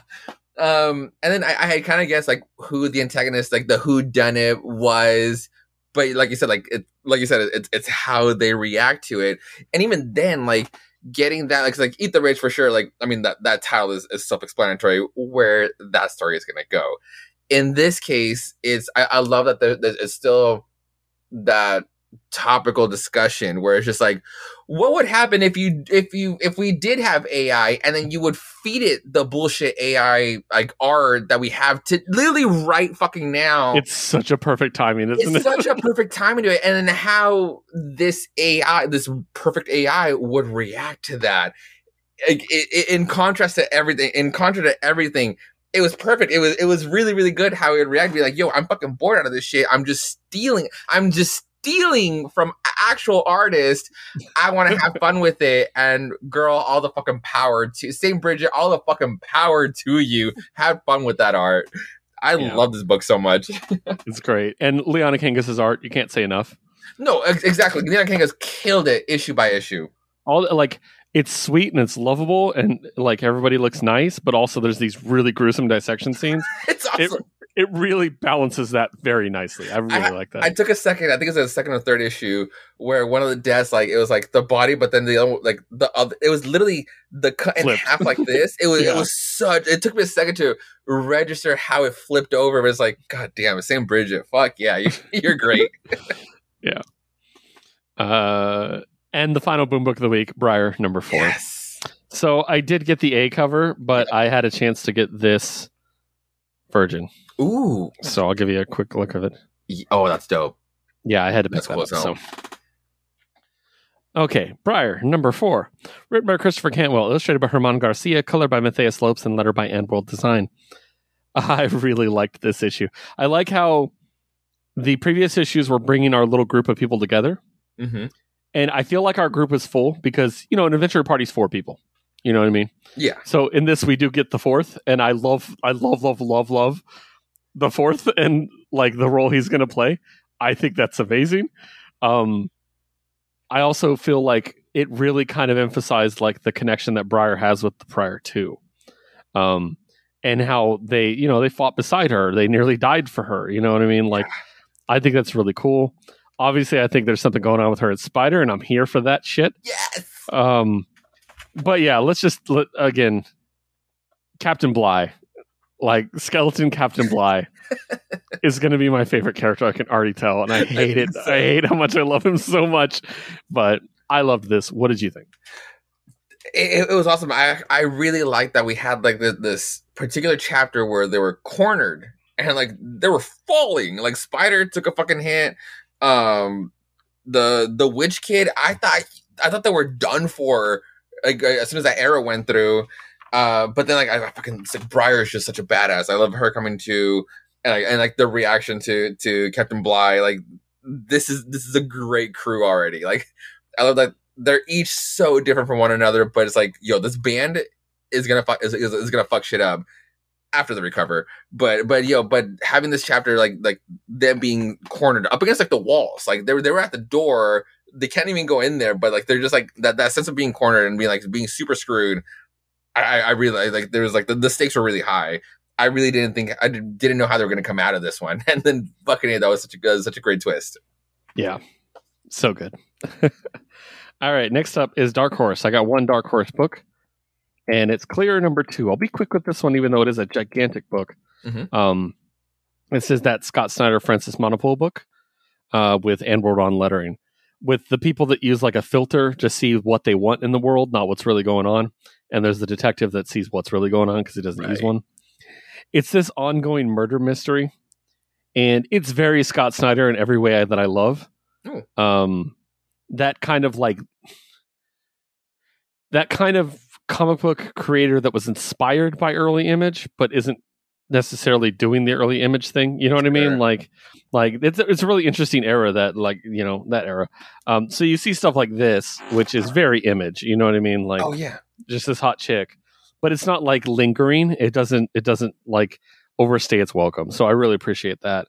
Um we get to see more of his origin and it's really sad. I don't want to get into it too much but it's it's very fucking good. Um it's one of his ComiXology books too. And we do find out why on his um on his helmet that's the eyes on his helmet. It has to do with how his son died. So you can guess by the look of that what what it you know looks like. So really cool. Really like that book. Very big books very thick ones. So if you're looking for something like that that's a good one to jump in. Next up is what not publishing. And man i gotta tell Sway about this book i've been waiting since i read it griffin galaxy's most wanted. Written by ben kahn art by bruno hidalgo colored by james penafiel letter by sal cipriano. This is like a space opera. Not even a space opera. It's a space action movie. And it's about griffin who is uh, this character in the middle. I believe they're referred to as they them in the book so i'll just say i'll just say Oh. griffin. yeah. um, and basically, Griffin was a captain in the army, one of the best soldiers, and they they like they're basically against the the quote unquote republic. Uh, now, basically saying that they're awful. It takes place on the RSS Nancy Reagan. That's the first thing you see. What the fuck? So, and Griffin, it opens with the trial of Griffin, and basically like, uh, "We you appreciate the gravity of the situation, you will answer the question." And Griffin gives the fi- following speech. I'm going to read it all. I don't care how long Please. this takes. First of all, this is this is what Griffin looks like the entire time. Excellent. Okay, so you want to know what happened to me out there? I saw you. I saw what you all really are. And yeah, you're shitbag tyrants. I mean, we all know that. I'm sorry, but if it walks like a duck, quacks like a duck, and genocides planets like a duck, then maybe that duck's a fascist fuckface. But what truly disgusts me about you, the stagnation, no science, new, no new technology. You just built the biggest gun dick you could and stuck it on your most cock shaped robot it's just dicks on dicks until you're fucking the whole galaxy. You oppress research, stifle technology, keep people in the dark. Yours is an empire of lies, and I will skewer you on a, the spear points of a thousand truths. How's that for a fucking answer? And then the guy says, "Well, we were asking if you would like chicken or vegetarian while we break for lunch." that's the that's the attitude of this book. I love it. I love that so much. okay. Yeah. And then then Griffin's like, "Oh, okay, yeah, chicken sounds good, and give me a pudding cup for dessert. But if you're out, I'm good with Jello, but not green Jello. Nobody likes green." And then Griffin's in the cell, and the guard brings her, brings him, or brings them green Jello, and they're like, "I'll remember that." And then they murder that dude later on. like it's so Good. great. Good. Um, but it's Griffin basically building a a crew out of people like a former guard that was going to take her to the resistance helps her escape and then griffin's like i don't want to join your resistance i'm doing my own thing you coming with me and takes the guard hostage so um and just a couple like a couple other people like a, a super genius scientist that is her lover or their lover i guess Mhm. i would say which is really funny. Um and then a member of the resistance that they just take. They're just like you're with us now. And it's about them like just they're going to take down the revolution. There's a part where the guard walks in and the super secret sci- the super genius scientist is going down on griffin. Nice. like it's just such a great book. It's a really great companion to quested because it's almost like a sci-fi version of the fantasy quested. Yeah. and they're both the same publisher so oh, it's so good dude. Like i highly recommend this book. It was i mean laughing the entire way through. Nice. so great stuff. Next up scout comics. And i have a book of my own that i want to talk about. Last week i talked about miracle kingdom number one and i really enjoyed it and gave a review. And one of the creators reached out to me on twitter actually reached out to josue. It was very funny. Um, and was like hey do you want a copy of the next two? And i was like actually that was me which is really easy. If you don't listen to the whole episode it's hard to tell who's who. Uh, so totally understand. And i was like oh yeah I'll definitely read that. And it came from michael um, the writer and they sent me the pdfs for two and three which aren't out yet. And i read them and i want to give a spoiler free review and i will be revisiting these when they come back out yeah. so I can give a spoiler full review. Um, this is the one, if you remember correctly, is basically like a detective investigating miracles, and was detecting was uh, investigating a like sham holy priest that was like healing people but taking their money. Um, so this guy is kind of like a, a- he his his cover is that he's an accountant, but he's investigating things. He's trying to see if it's real miracles and stuff. And the, in the last issue, you might remember this bit where he basically teleports seemingly up to heaven. Um, so in the next two issues, as spoiler free as I can, because I know it's usually okay to talk about the first five pages. oh yeah. yeah. So I'll start. I'll stay there. Yes, this is heaven based, Oh. Where heaven is a system Huh. of granting prayers and miracles. Oh shit. Okay. but it's very much a like a corporate structure Uh-huh. and a and a governmental structure. I'm not going to get into the specifics of that because that's spoilers. Mhm.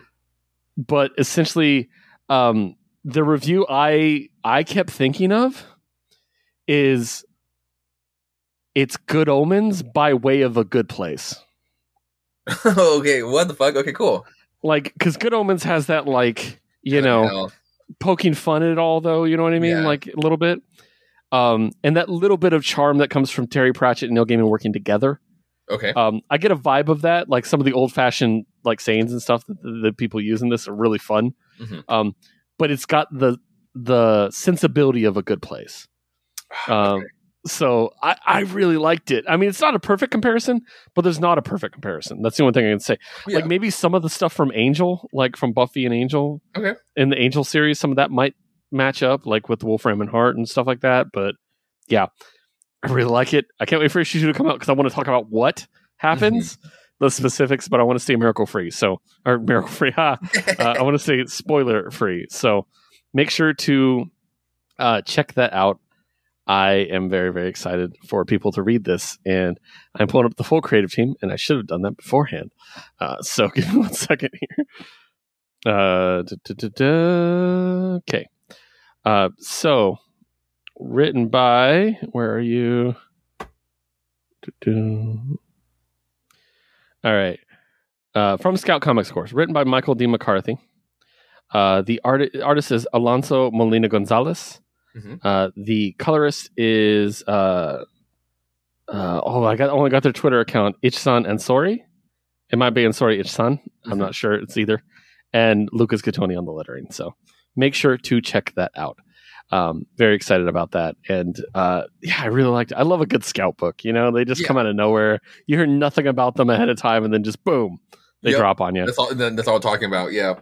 Much like the next book we're about to talk about, Yes. Kitsune number two, which neither of us saw coming whatsoever and loved the first issue of. Yeah. Um, story and script by Luca Frigerio, and story art letters by Emmanuel Ercolani. Um, and this is the continuing story of the like anthropomorphized cartoony samurai story that's incredibly bloody and violent. Um, with with a blind samurai and his best buddy who's missing both legs, was it or just one leg? I thought I saw one picture both legs. it could be. No, it's just one. It's just one. It's just one. Yeah. And we get a cool origin story, Yes. and it leads to a really cool idea. I love the interaction with the ferryman. I Mhm. thought that was a lot of fun. There was a lot of good in this issue, and this this book is it's staying strong. It it it did not drop off from the first issue, in my opinion. Even if the gore and the horror wasn't quite there as it was in the first one, right. it's still really really good. So, what do you think?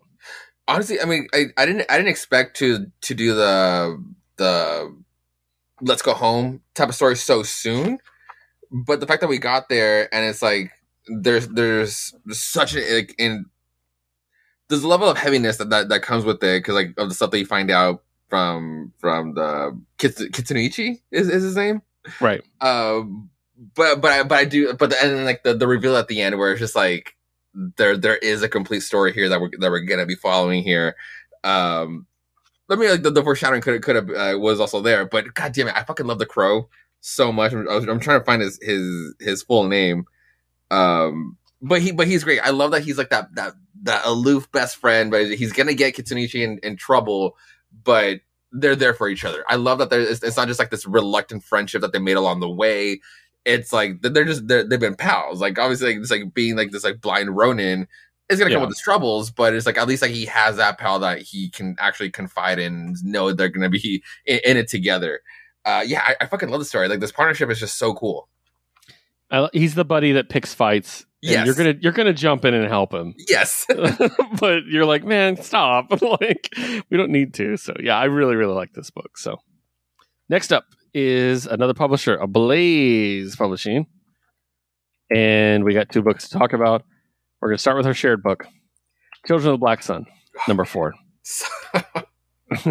Written by Dario Sicchio, art by Letizia Cadonici, colored by Francisco Segala, and letter by Igingini. Um, this is probably my favorite issue so far. yeah, yeah, yes. Um, it's so fucking weird and grim, and there's so much shit that goes on in this. The from the creation of the first, second generation Black Sun child. the true Black Sun, Black Sun Child. Yeah, that was interesting. Yup. Uh, to all this, but like all these people going crazy, and then just the fucking Eye of Sauron, like Dude, basically. dude, all Yeah. hail, all Mhm. fucking hail, dude. it's finally here. it was a very climactic issue is what i'll say um, really cool really great visuals in this one but definitely my favorite issue of the season this series so far what do you think It's it's it's definitely for sure my favorite issue, but even then, even though then, so I I have this fascination with like with the last page, like with like the reveal of what we just like highlighted of this. Eh, mhm. I, eh, eh, I- I guess I guess like I'll, I'll be alluding to spoilers and you can put two and two together. But that last page of like what what this black sun actually means, it's just like where it's just like instead of just like doing this like casting this shadow of like of an eclipse, it's more like this like it's it's just casting down this like this absence of light. Like like th- th- it it really is like like a true sense of like the opposite of what the sun is. Like it's just like it's so opposite from like if, if you've been like in the middle of, of, a, of a true eclipse, which I, I did like like two years ago, like the, that eclipse like hit us pretty fucking close. Where like that morning was like that that that switch was was so fucking crazy being in that morning opening for work. Um, but this one, this black sun actually just like emitting this absence of light in like in, in onto the earth. That that last page was was so fucking crazy. I was trying to. You can tell that it's like an eight page grid, and you want to analyze it, but there's nothing there. You, you, can't make sense of it, and I I love that because because now I'm really singing sinking into what this like then uh, like I, I first joked about it, this absence of vitamin D and why everybody went fucking crazy. That is just terrifying. Like, to to then going back to like the, the one last page of like the mom, Mhm. dude, that is just scary as fuck. Like this whole book has just been so good, and it, it finally it it finally came back. that was it was just awesome. I fucking love this issue. Yeah, it was crazy. And our other Ablaze book is Traveling to Mars number five. Oh my gosh. Finale? No. Oh, oh. Um this this book is such an emotional ride. Mhm. Um it might be concluded with the next issue. We'll see. Um so written by Mark Russell, art by Roberto de Carmeli, color by Chiara de Francia, and letter by Mattia Gentili. Um, this is, of course, the terminal cancer patient Mhm. who was shot off to Mars to claim it on behalf of a com- company. Uh, this one is it, again half the story is on the ship and half of it's like a flashback to his life and where he ca- how he came about. And this is a lot about how he met his wife and how he fell in love with her and how they love each other and how her one wish is to have a kid and we know he doesn't have kids so Yeah. there's something there, you know. And there's also an extended legend about a bass fish that was caught in his hometown that has like a little shrine. Hmm And it's really interesting. I'm not going to get into the details, but it's really he's compared. Basically, they told him they're going to build a statue for him in his hometown, Oof. and he's just like, "Oh, cool! There's already a statue for this bass fish that the guy caught once." Like, and I'm, it was, I'm just as good as the fish. and the metaphor between him and the fish is very interesting. Is what I'll say. Oh man. There's a comparison there. The entire time, the robots that are with him, the one robot never recovered, by the way, the one that got shot off into space for briefly, uh huh. he can't communicate anymore. He just beeps and buzzes and stuff. So if So- if the if the dude resets him, he can reset it, but he'd r- wipe the robot's memories, and he doesn't feel that's right. Oh, So- oh man. So he's got his damaged little robot buddy. They keep warning him. There's something. There's like things around. There's other things in the same trajectory as us that aren't going away. And he's like, "What are they?" And they're like, "We don't know. We can't tell." And he keeps bringing it up to the people back on Earth when they radio him, like, "Don't worry about it." And then they reveal at the very end, they're like, "Listen, we're going to be straight up with you. Uh, we managed to get you off Earth first, but there are other companies that uh, cut corners." basically they built bigger, stronger spacecraft. They're going faster than you can, and they didn't have to go through the talent search we did to crew our sh- ships. They found people more disposable than you are, oh no. Oh shit. and so they're like, they're coming, they're gaining on you, Roy, and we have no idea how many of them there are. Oh man. So it's literally a space race now. Oh goddamn. After all that, if he doesn't make it there first, it won't matter. If well, for nothing, right? Yeah. No, nothing goes back. Oh my god, that's that's fucked up. I know it's heartbreaking, and you know that corporation won't pay his family if he's No. not there first because they're bastards. So it's such a good book. So, all right, next up is Sumerian. I'm going to very quickly talk about Neverender: The Final Duels, number one. I thought I missed an issue, and thankfully I did not. Um, Oh good. this is a new mini. I thought it was going to be a one shot. So, Mm-hmm. uh, story art and design by Devin Kraft. It takes up after the never never ender. I almost have never winter. That's so much I talk about D and D. Um, the never ender story where he was forced to fight his girlfriend and ended up killing her, Yeah. and basically told the entire like government, "Fuck you! I'm going to kill all of you." Essentially, and this is about the aftermath of that, where the twisted princess is basically using him as like like something to inspire the populace against the government so that when he gets crushed, it will crush the re- resol- revolution. Hmm. So she's encouraging it up to a point and then puts him up against somebody to kill him. And he goes up against this specialist, badass guy, and he gets cut immediately and starts bleeding and losing oxygen. And that's kind of where it, it right in the middle of the duel, it cuts off the issue. Oh so damn. Okay. really cool. I love Neverender. It's really a lot of fun. I did. I think I nominated for a Remy last year. I think so. really like this book. So, and let's open the vault. Yes. So, we got a handful of vault, vault books this week. Let's start with End After End number six. Uh, written by Andry and Daniel, uh, art by Sunando C, color by Kurt Michael Russell, and letter by Jim Campbell. I like this issue a lot. I like that the two of them are on, the same page now. You know what I mean? Yeah. because we spent the last couple issues getting them on the same page. Um, we, you know, I I really like it. I I think it's a lot of fun. Um, I like the whole opening scene. It's probably my favorite part of the book, where it was just like "Yeah, you killed a guy. That's a good day." And he's like, "You had a problem and you fixed it. Good job." like I, I really like that. Like that perspective. I thought that was really cool. Um, Walt is Walt is slowly adapting without accepting. I guess is the word. You know what I mean? Like Yeah. he hasn't accepted the situation he's stuck in, but he's adapting to it, which I think is really cool. And the whole he found a relic and you know keep it safe. That's your leverage. You know what I mean? Like I think that's really really interesting to what we're might be building to. But it's only it's, it's only coming from stills. Like only stills is yes. To do that. Exactly. I, I don't trust it either, is what No. I'm thinking. But but I think it does lend itself to an interesting like twist coming. I really Mhm. like that. So good issue. Really enjoyed it. Um yeah, I can't wait to see where it goes. It's been a lot of fun. What do you think?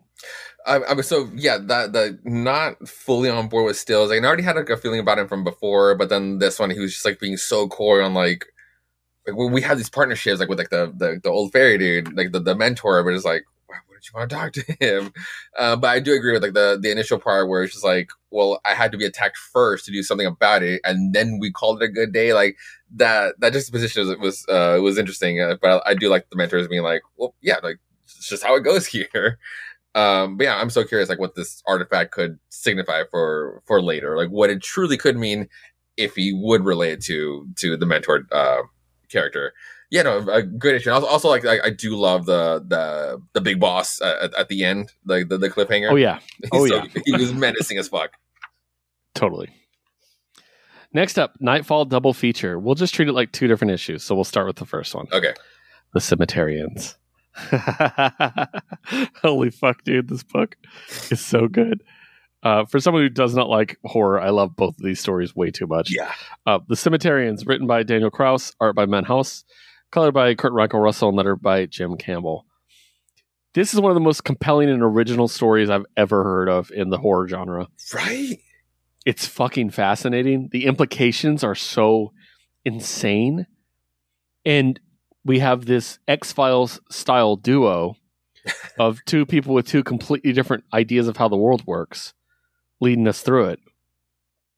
And it's not just filled with horror stories. There's a lot of little personal moments that are really interesting, like the like in the the store with the young man. Yeah, I thought that was such a good story. And then things are actually escalating a bit because, uh, for those who don't remember, this is where bones start appearing all over the world of dead people. hmm The whole implication of like some bones come together and form something more. And I'm like, fuck. And then we see that like that silhouette of a large skeletal creature. And I'm like, oh, fuck. You know, like it builds so really well. And then we get a tiny little tease right at the end. Um, I really enjoyed it. Uh, to be concluded. That is the the next to last issue of the story. yeah. So, so cemeterians. What do you want to add for that? It's just it, it is it is really original. It is such an interesting tale. I mean, like what you should be scared of, and then like being put in the in this in the situation, you have the humanity aspect, like the person, like the the dude in the in the in the store, and just like how fucked up that was. It's just like just like we have we can have this moment, and they can just easily just be taken away just because of fucking crazies. Um, and then and then like fast forward into like to later, um, the the Washington Monument aspect, and like the person that's just like buried under there and just like relaying the la- the last message message into just like also having like the the the monsters reveal. It's like so many things like going on at once, but it's like I I, I love how it all fits together. I love how like we're following these two persons, like you said, like two very very uh, different people like that should not be together or pa- paired up together, but like it just it works. I love how like they just like they rip off of each other, like they're trying to like survive through all this, and it is such a scary environment. It is just like because like I love that it's just like you don't know when like the the the skeletal entrapment will come. It's just gonna happen. It could just happen. It just drops on you. Yeah, It could be inside your stomach. Exactly. Or or or it's like the there's like oh we need to get the, bullet. fuck, we need to get the fuck out of here. Like the, this, that car is empty, but it's like the car could be flipped at any point. you know, it's just like it's it's so good. There's really nowhere to hide. It's Nowhere, insane. right? Yep, that's it. I did mean to ask which which cover did you get? Oh, um, I think I, I just cover A. I got Denizens. They each had a cover. so Nice. Oh, cool. Oh, cool. It's a Christian cover, so Nice. Oh, fuck! I should I should look at looked at that. which which takes us to Denizens yes. part three. David Andry and Tim Daniel, Chris Shehan, Jason Wordie, and AndWorld Design. I really like this because it's a completely different kind of horror story, Mm-hmm. but it's also really, really great. The thing I really like about this, I don't know if this is intentional. Knowing them, probably, because they're very conscious writers with what they do. But I like the almost schizophrenic feel. Yes. Like you, like if the mother, like this could be something supernatural. And now in this issue, it obviously probably is. But if you saw everything from the mother's point of view, she could just be schizophrenic, and this is what it looks like to her. And like the whole thing with with the husband just trying to talk her down, and her seeing something else, and it was just like, it was just that little bit scarier, just because it was like, there's nothing they could do to get through to her. She's not hearing it because she's Mhm. somewhere else. Really good. I love the familial relationships because it's not a traditional family that everybody thinks of. You know, obviously there's a second marriage involved. It's really interesting, and it's like I these are the kind of horror movies I do like a lot, which are the small family dealing with some supernatural thing. Mm-hmm. You know what I mean? I really like those, and this is a really good example of that, and lots of really good stuff in it. I mean, it's a Christian book, so I mean, I'm gonna like every panel, but yeah, um, so good, and I just absolutely love the dad, the the husband. Oh. He's just the best. Like he's just dad of the year. He's a daddy too, by the way. Dude, fucking Um, zaddy on that shot. Yeah, I know, right? So I love it, but really good. I love both of these. Only one issue left for each. What'd you think of that? Um, they, they are very good for being like for being a, a legitimate double feature of a of a book. Um, I love that. I love that they they both ho- uh, hold each other up very very well. Uh, as far as for the, for the denizens, though, I, th- I think I think you're right. It is like almost like this scary schiz- schizophrenic uh, aspect, but in and then it's just like how like the mom sees like the husband is. It's, it's not so much like who you're talking to, but then the, the from the other side is like who's re- who's really listening on the other side, and and and like the, the whole kid aspect is just like it's just like another thing. But it is really that it's just like who like who do you feel like is is is it that you're hearing over like who is that that, that could really be conveying or, or talking on, on the other side? Um you don't know but like the fucking dad I, I do love that he's like doing something about it. I, I was like the sense of control. Going out in a sweater and shorts like you don't see that shit but it, it is a very real outfit that you would go out in. Um so i just I, I just love that about the dad um I'm I'm a hoodie and shorts person. I right exactly but, but you don't see that style in comics almost ever Yeah, it, it felt so real. Um, uh, yeah, no, I'm I'm, I'm a fan of, of both of these books. And again, like some of these books, like take a second to, to come back, but when they do, it's just like oh, like, this profound love. That it's like oh, this is where we're at. Um, and, and Nightfall is just such such a killer book. it gives me a vibe of um. Did you ever play Hellblade: Senua's Sacrifice? Not yet. I've been wanting to. That's a game you need to play. Mm-hmm. I, I, I've only heard good things from it, so yeah, I do want to get, get, get, keep up. There's constant like if you listen to it with your headphones on, especially Yeah. there's constant whispers, Oh, cool. 360 around you, Ah, and cool. sometimes they're helpful and sometimes they're awful, and it creeps you the fuck out. that's like- cool. That, that's cool. And I, and I want to play it. it's very disturbing. Like, yeah. The, the only thing that kills me is like I know that the sequel will be like an is, is an Xbox exclusive, but I, I do want to play the first one and regardless. I would check it out if you could. So Mhm. Next up, end of volume two. Hopefully, just the end of volume two, not the series. Or it has to. West of Sundown, number ten. Yes. Written by Tim Seeley and Aaron Campbell, drawn by Jim Terry, color by Triona Farrell, letter by Crank. Yeah, we come to the end of the Moreau series uh, uh, story, Yeah. and it's got some really great moments. Um, obviously, we, we're not gonna be able to go over everything. Uh, uh, my personal favorite was uh, when she goes up against unsightly Anne and is talking about you're made up of different beasts, creatures the night, the creatures I command, and I command them to separate. Yo, I was like, holy fuck, Rosa. like, Jesus Christ, dude. so fucking dope. yeah. Um, the the bit with was it Bouncing Betty? Is that her name? Uh huh. Yeah.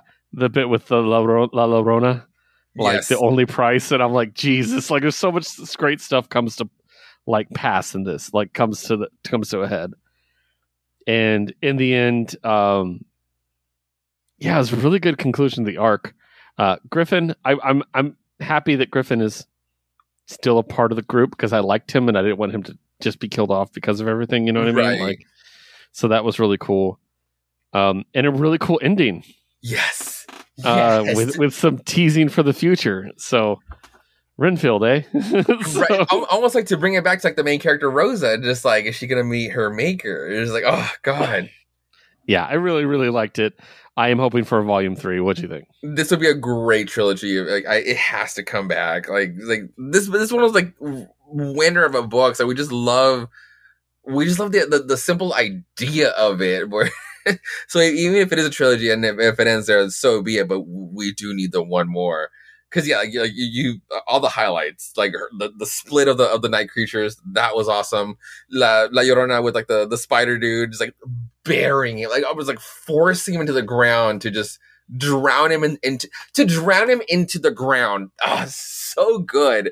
Um, and then yeah, so so I was wondering how like, I, I was I was sad to I was sad to see the Dr. Moreau go because I, I do love that just that character IP uh, in its own, and even then like he might come back because like they they do offer him the island, so I, I was so stoked about that. Um, but I was wondering where we're gonna go from here, and then that sweet, sweet little title card of RM Renfield is like, okay, thank thank you for for the idea for later. I cannot wait for West of Sundown to come back. It's, it's, I love how much we love this book so much. Yeah. It's funny, like a lot of vault books are like one volume and done, but if Tim Seeley writes it, it's usually no, it's gonna No, keep it's going. gonna yeah, it's great. All right, speaking of amazing vault books that are gonna keep going, Barbaric Hell to Pay number three. Um, written by Michael Moreci, art by Nathan Gooden, colored by Addison Duke, and letter by Jim Campbell.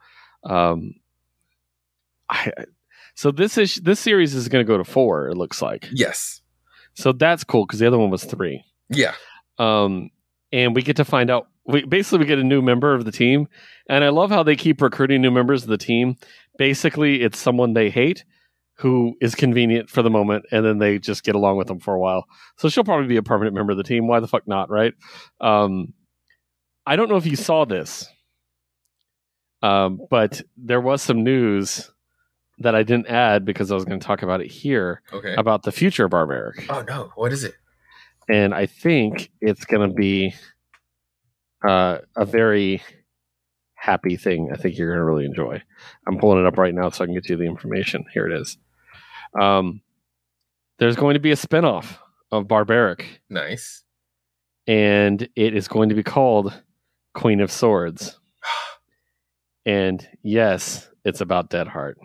Oh yes. Um, all the women in this in this group are first and foremost badass as fuck, and then second, they're so fucking hot. Like, I love the women in this fucking book. They're so cool.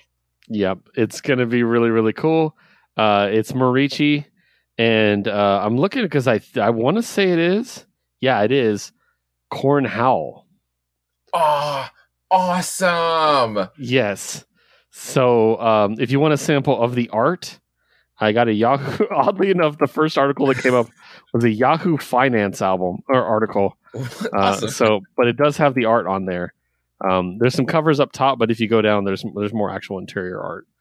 but- so cool. I love Corin Howell's art, so I think this is going to be Yeah. amazing. Yeah, uh, um, Shadow Service is just so fucking great. So it's, it's Right. honestly perfectly fitting. Yeah, so I wanted to save that news until we got to this point. So That's yeah. so cool.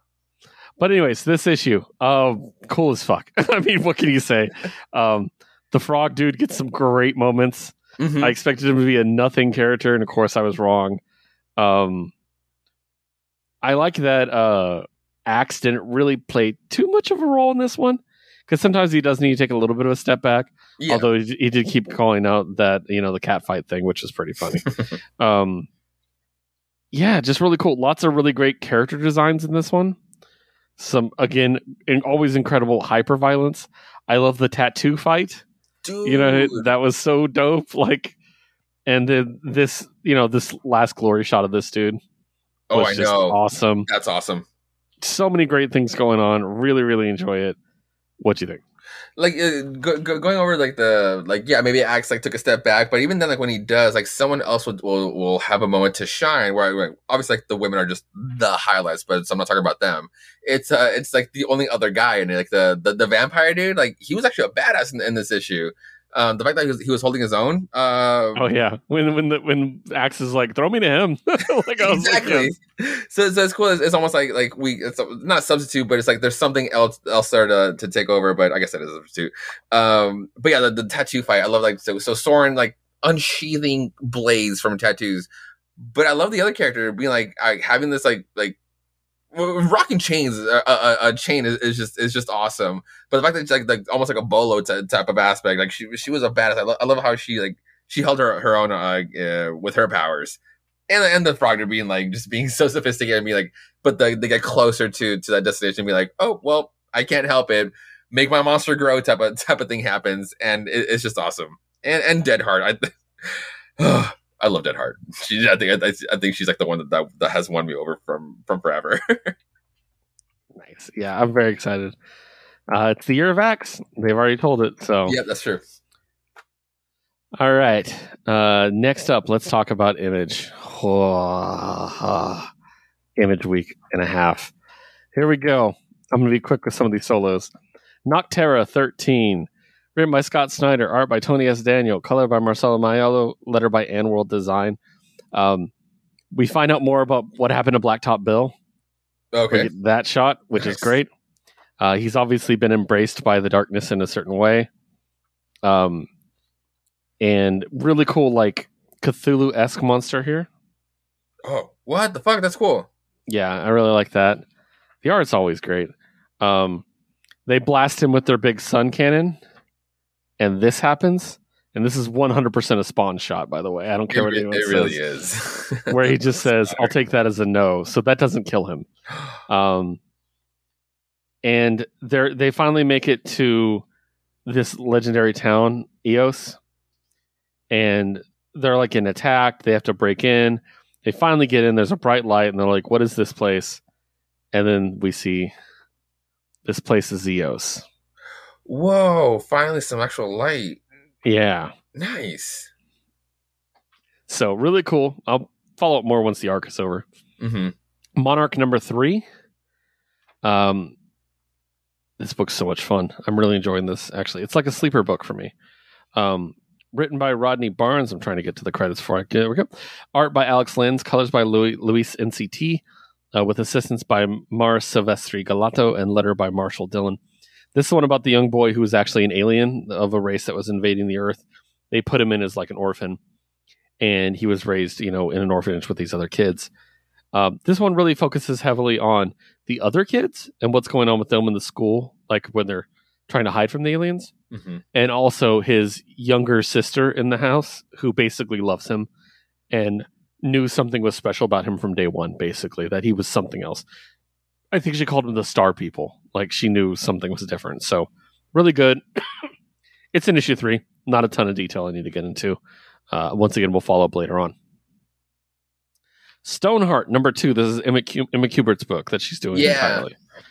Um, in the last issue, she became like a blacksmith's apprentice, and it was really cute and stuff. And at the very end of the issue, the blacksmith basically was killed. Well, in this issue, she basically he goes missing quote. So she like he went somewhere. He went like traveled somewhere. That's the story. So she doesn't know that he's dead or whatever actually happened to him i shouldn't assume. Uh, so it's about her kind of adapting to her new life and especially with this this guy who is like this cute charming like fast talker and i'm, I'm obviously already shipping it so yeah. It's really cute. Like that's a shot of her yelling at him. So yeah I love this book. I love Emmy Kubert's art. It's really, really great. So, okay, now Josue, talk to me about Two Graves, number six. Oh, man, I'm so conflicted in a good way. So, Two Graves, story by Genevieve Valentine, art by Ming Doyle and Annie Annie Wu, colors by Lee Loughridge, and lettering by Aditya Bidikar. So we're at the end, we're at the conclusion of this volume, and that's the best I can best way I can put it because I'm so unsure. Um, so we we we make it. We Emilia finally made it to the ocean. Like she wanted to, she wanted to scatter her mother's ashes. That was her whole point. She wanted to scatter scatter her mother's ashes at the ocean. That was like her final, final wish. Upon getting there, uh, in the last issue, um, the other two ladies are on the hunt for not just her, but like the ghost, the, the ghost guy, um, have also like caught up with her. so how does all end? Um, it opens up in like in this trance where Emilia, Emilia faces up with this like Reaper ghost, and it's really interesting because like they just have this, this whole conversation, and she's not freaked out about it. It takes like the face form of her mother's, but uh, almost like to, so it can be like a comforting thing, so they can actually just like hash it out. Um, and it's almost gonna it's she's kind of basically like almost like roping her into like now this like different dynamic on like where Emilia's gonna go after here. On the outside, the the ghost dude is actually talking about is, is talking to um the the other two ladies like like um Indigo and I forget what the, what the other uh, lady's name is. Um, basically on this like on how like what's gonna happen to Amelia, and or basically they're, they're trying to let him know to basically just like leave her like it's like they're some it, it is kind of a toxic relationship like they couldn't even touch this whole time or else like something would happen to him um when she finally comes out of it it's basically this um a a, a, a power shift dynamic uh, that happens where they because like there used to be th- three of those ladies that were on the hunt Emilia, right. Emilia basically takes over that third position. And upon doing so, she finally has like this moment with the guy and they finally do like almost like hold hands. And then thus so basically like the whole danger of it, like where he was looking out for her, giving her these tips, like there was something else that was supposed to happen with amelia Maybe like this is all, all maybe this is always her destined path to be part of these like reapers because that's what she becomes. She ba- like as soon as upon touching, he has this second chance of life, like that that weird mask, that that that smoky aspect that he had all over his head. Right. It goes away. It, it starts fading away, and and and even even his dialogue almost like changes on like he's like anticipating what what what this could mean, what this could feel.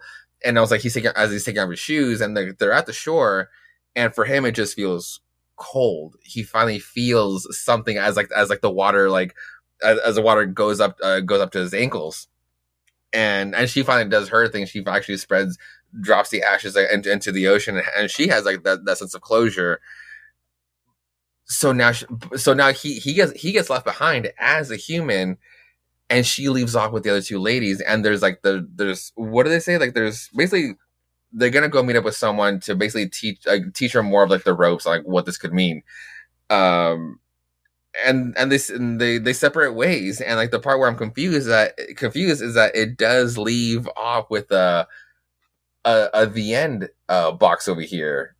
But you and then and then we still got like mm. these like these info pages like that for for more lore, but we do end with this volume one and and and mm-hmm. so I don't know where we could go from here, which is, is also it, it, adds more to the mystery.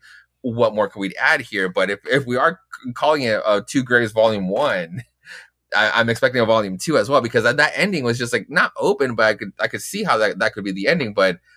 That mystery alone is like they, they do allude to, to that someone else that does want to bring Amelia into the fold, and these ladies that were against her, hunting her down, but now they're actually welcoming her, welcoming her in, almost like almost like they were doing this as a favor for like the guy, because like almost like he didn't deserve this journey with Amelia because like again, like it was kind of a toxic relationship. Not that they were like mean to each other, talking shit to each other, but it was just like the fact that they couldn't bad for each other. yeah, they were just bad for each other. So um it was such an interesting book. I, I one of my one, one of my sleeper books was was this one, Two Graves. So I'm really curious for the future of this book. Nice. Next up, Hexware number five. Josue missed out. That's one of the ones we were talking about that he missed out on. I did. Um, and it was a good issue too. I think you'll really enjoy it when you do read it. Uh, written by Tim Seeley, art by Zulema Scotto Lavina, art assistance by David Faraci, color by Valentina Cuomo, and uh, letter by Maurizio Clauzzi. Um, you might remember that Hexware or the Witchware was thrown through a portal at the end of the last issue um, they're essentially in hell. They were sent to hell. And in this, oh, you're muted by the way. In this, uh, in this hell, the robot and the girl were separated. That's they're both saying, like, there. So, so she went to hell. Fuck. They're both yeah. So they're they're together, like separated. So they're both there. Mm. So you get to see them kind of like interact a bit. Yeah. And in the meantime, in the real world, her parents are basically adopting the boy. They're like, "We have a bedroom. Why don't you just sleep here? Like, why don't you move in with us?" Um, so that's really interesting. Um, to get out of hell, they have to like climb this mountain, and they do so, and it's really interesting. It's a journey. We go back to the Lycan, the werewolf dude from the last issue that I really liked. He's involved. I'm not going to tell you how. Cool. I'm being line in spoilers because I want you to read it. Um, it's really good. It's a really, really good issue. Um, it definitely develops the relationship between the witchware and her, and like what's like because they've been combined basically the entire book. We haven't Mhm. really developed that, so I think it's really cool. So really good. Next up, Dark Ride number five. Nice. this book. Written by Joshua Williamson, drawn by Andrei Bressan, uh, colors by Adriano Lucas, and letter by Pat Brosseau. So, uh, you might remember that it- this is the one about the the the devil's um, amusement park, and people are going missing, basically being sacrificed and stuff. And there's a struggle between the brother and the sister who t- stand to inherit this. Uh, the sister being Halloween, and the brother who's more like I'm the business type and like he he's not really into like the occult like his dad was or anything like that. Whereas Halloween seems to be so, but more of like performative. Mhm. So it's really interesting. It flashes back because uh, the very very beginning of this ish, the series, you might remember that he killed his the dad killed his first wife and buried her in the desert where this location's taking place. Um, but he didn't have kids yet. So he got remarried in this. And so it shows the remarried. Basically, he builds the beginning of the park. Um, there's some workers working. He walks up. Um, one of the workers is a cute young girl. He takes her with her to his version of the tunnel of love and scares her so she like falls into his arms and then it cuts to her giving birth to their children. Um, and it's like a, a difficult birth. And it's really interesting because like she says like after the birth she's like why, why aren't the babies crying? Where are my babies? And the doctor's like i'm sorry there were complications and then the dad who's like what are you talking about doctor here they are Mm. and they're perfectly healthy Oh, and i'm shit. like what did he do and then the mom bleeds out from the nose and dies immediately oh no. so she was the sacrifice is what I'm gathering to keep them alive. Um, and yeah, it's just more of the like the political struggle between the brother and sister of who's going to run it. The brother is actually trying to solve the mystery of what what the fuck's going on. They found this insane place underground with this weird totem, hmm and when you see it, it's got a picture of his mother's face on it, Uh-huh. and he's going to stop it. And this old man, who is his father, I'm assuming, comes out and says she must stay clean with an Oh, axe swinging at him. So- nice. Very cool. I love this book. All right, next up, Little Monsters, Oh my god. twelve. So, um, yeah, let's just start with the final word of the book, which is concluded. yeah. Fuck. Written by Jeff Lemire, art by Dustin Nguyen, letter by Steve Wands. Um, yeah, obviously, I think that means to be concluded because there's an issue 13 next to it. Mhm. Um, but I don't know why they did it that way. I thought that was kind of funny. But everything's coming to a head. The the the hunter dude is coming up. Um, the kids are you know separated into their own little groups, and in order to survive this, it seems like they do come to an agreement to work together. But of course, that's not going to work out in the long run. We all know it. And part of me was wondering if they were going to turn the girl. Right. I was thinking that might happen, uh, but we'll we'll see. Uh, we do see several of the kids get offed, so we're definitely coming to the end. Yeah. Um, I hate to say, fortunately, but it's the it's the shitty ones. it's the ones that fed. You know what I mean? Like, For the most so- part, yeah. yeah, for the most part. I mean, but um, it's, it's so good. I got I don't know what cover you got, but I got this cover. Oh yeah, same. I love it. So hmm one issue left. I'm pretty sure. What do you think?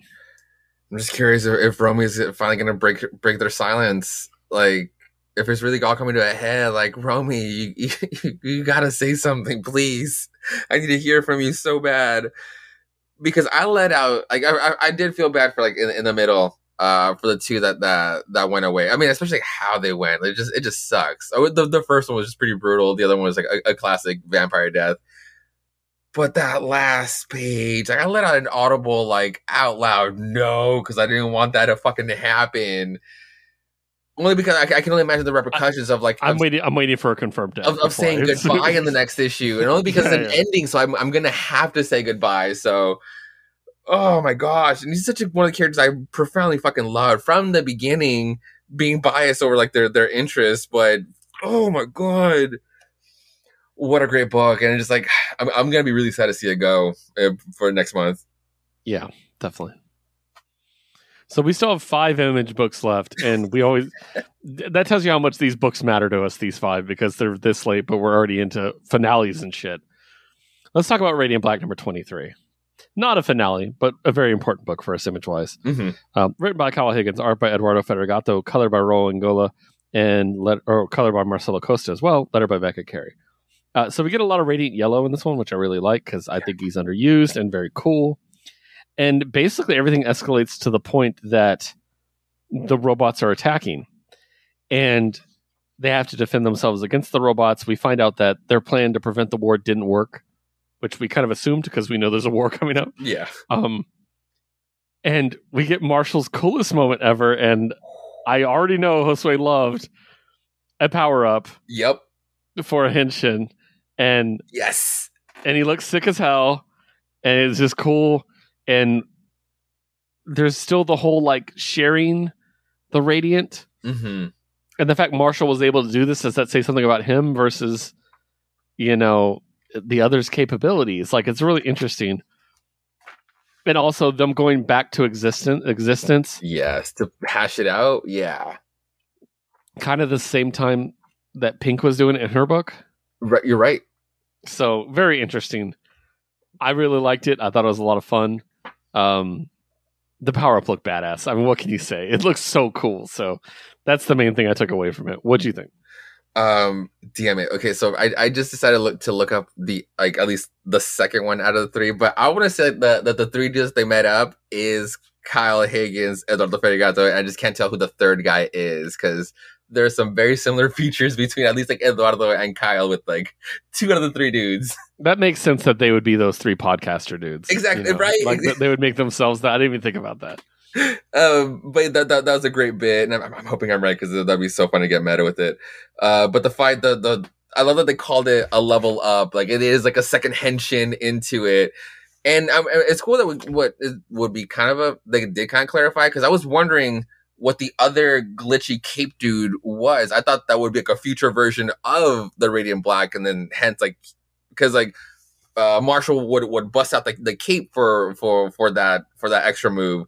So, but but we did get a, a clarification that there's like a whole other person, and they might be teaming up with that person now too, being like as antagon- antagonistic as they are. Um, we might need to join forces for for for the betterment because these robots are not fucking around. Yeah. Yeah, I hope it leads. I hope it leads to them both getting the right identity. yeah, me too. The power. hmm Although that's a cool conflict. It's always interesting to be like, give it to me. I need it right now. You know. But, yeah, almost like But I, I think it'd be cool, like almost like a Green Lantern thing. Yeah, Green in, in a Lantern- tag not Green, Lantern. Green, Ranger. I mean, sure, yeah. yeah. so yeah. All right, I got to be very quick with this book because Josue skipped out on it I I accidentally. oh, all I against all, number five of five. I Here's the hate that we've been back and forth this book between you and I. I know because I missed four. Um, written, art, and co-created by Alex Paknadel and Caspar Wijngaard, and lettered by Hassan Otsmane-Elhaou. it ended very well. Ooh, okay. I don't know what I can possibly say to you. What? I, I honestly do not know how to talk about this book without spoiler for you. Damn it! Oh my god. Okay, I'm, I'm going to Cosmic tomorrow. I need, I need, I need this issue. It's it's really good. It definitely draws all the arcs to a conclusion, oh, and it's probably not the conclusion you would think. cool. Okay. Is what I will say. I think you'll really, really like it. Um, that's all I'm gonna say. check it out, everybody. It's a really great book, All Against All. It's only five issues, and they're all out right now. So Nice. Oh, okay, I'm hunting it down tomorrow. next up, Chroma number four, Oh my god. created, written, and drawn by Lorenzo De Felici, lettered by Rus Wooton. Once again, it draw it drew all the arcs to, into an end. Everything was resolved. hmm and I really like the conclusion of it all. I like where we ended up. I love the time skip. I should point that out. hmm Um, and I like. Hmm, I'm trying to think how to be spoiler light, but I think we have to be a little spoilery with this one. A little bit. Okay. I like the way she destroys society and then tells itself to build its rebuild itself. Yes. she doesn't appoint herself the new leader or something. She's like, "Well, that shit wasn't working, so do better," and walks off. Basically, I really like that, and just a haunting last shot was just so good, like with that kid's face, hmm and then the "To My Father," you know, like ah, this was such a great book. I really, really enjoyed it from start to end. I highly recommend Chroma to everybody out there. What'd you think? I, I I love this book so much. It, it was one of it was one of those those highlights. I was like, I knew there was something special about it from the first issue, and I wanted it to hold out. I wanted it to to to to to keep being special, and it did. I, I love most them referring to Zet. I love that that didn't get taken away. I love that that actually meant something from the first issue. Like, and then we get carried over. I love that even even if they had like a loophole between issues two and three to still talk to Zet. Even Zet wasn't a part of this of this last issue. It wasn't about him anymore. Not that Zet. Exactly. there was a Zet. exactly. Um, and but so so then so just coming up all coming up all I uh on just Chroma, she was just so badass. The taking care of that fucking asshole. And, uh, and oh like- yeah, fuck that guy. and it's like they had their own conversations, but we come back to like her holding his head, like saying thank you, and it's like, oh, they hashed it out. And then that bottom panel is just everything was just so fucking cool. And then to her coming back and like, I, I, I get like not to compare it, but to just like to, to just reference it on how different of a how impactful it can be while having these two like almost like similar similar endings, but like Daenerys in Game of Thrones for the show to just burn it all down, and it's like, well, we fucking hated that. But in this case, it's, almost, it's a similar outcome. But oh my god, like the way she was able to reset everything, like, like you said, like it just like it, it meant so much, and like to just like her being like to the the whole start over start over part, like her meeting like the dad, and it's like him going out was just pretty fucking baller, where he had his own guilt, but it was just like dude, like you let that fucking pride win over your love for your daughter. Like that's all on you. So the fact that he just like took that des- decision upon himself, like God, this book is just so freaking heavy, but it delivers everything so well. Um, yeah, I I, I love yeah uh, into the time skip, her just like on her own path, and then the last page just like this is the new start. This is like all anew. Chroma was is such a special book. I love that it held up all four issues that strong. Yeah, it was great all the way through. Mm-hmm. Great book. Yeah. I wonder if Steven turned around on it. I know Steven wasn't a big fan when I talked to him. Oh, okay. I was like, why? What? like, I was like, this is like straight up your alley, bro. like, um, all right. Next up, Black Cloak 4. Yes. This book is so fucking good. I, love Black Cloak so much, guys. Like, Yeah. I can't, I can't express really how much. good. Written by Kelly Thompson, art and colors by Meredith McClaren, and letters by Becca Carey. Every single pay or panel of the the interaction with the merfolk yeah. was fantastic. Um, I loved all of it. Um, uh, it was funny, but it was also really sweet. Yanya was love was just like, oh my god, like so just sad. Um, I like the twist of them being on the run. I like that we get an intimate moment with her and her girlfriend. Yeah.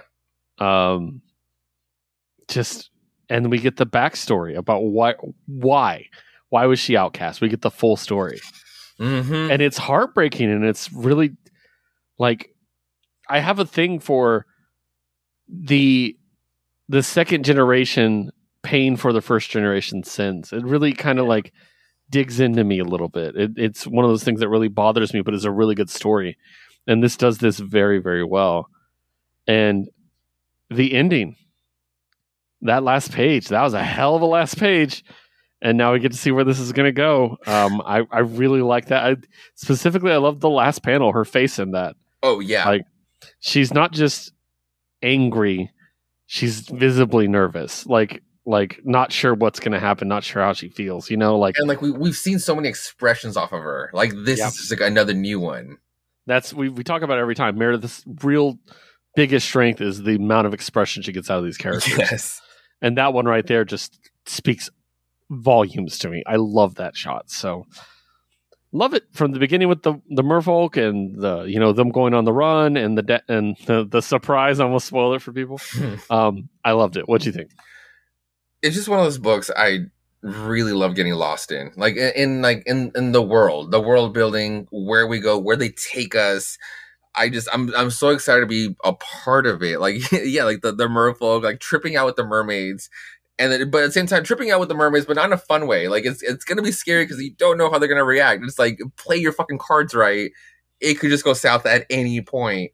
Um, but yeah, touching up with the girlfriend and just like having a little intimate moment. Just like it's not just like about the sex, but it's like this is still a very real relationship. It's like, fuck it, why not? Let, let's just ha- let's just talk it out because I, I need to fucking talk to you too.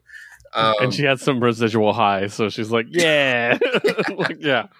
uh, but yeah, but obviously like the backstory is, is is what we've been waiting for, and it was just like so well explained. And to just get that cliffhanger, just get that cliffhanger, just like just tie even more together. Yeah, I just Black Cloak is just one of those like really uh, great books that are out right now. Yeah, it's so good. Like it might be my favorite image book right now, Yeah, Like, it's, it's a good contender. Yeah, especially because our final book has ended. Eight billion genies, number Yeah. eight. oh my god, written by Charles Soule, art design cover by Ryan Browne, colors by Ryan Browne and Kevin Knipstein, and letter by Chris Crank. The last eight centuries.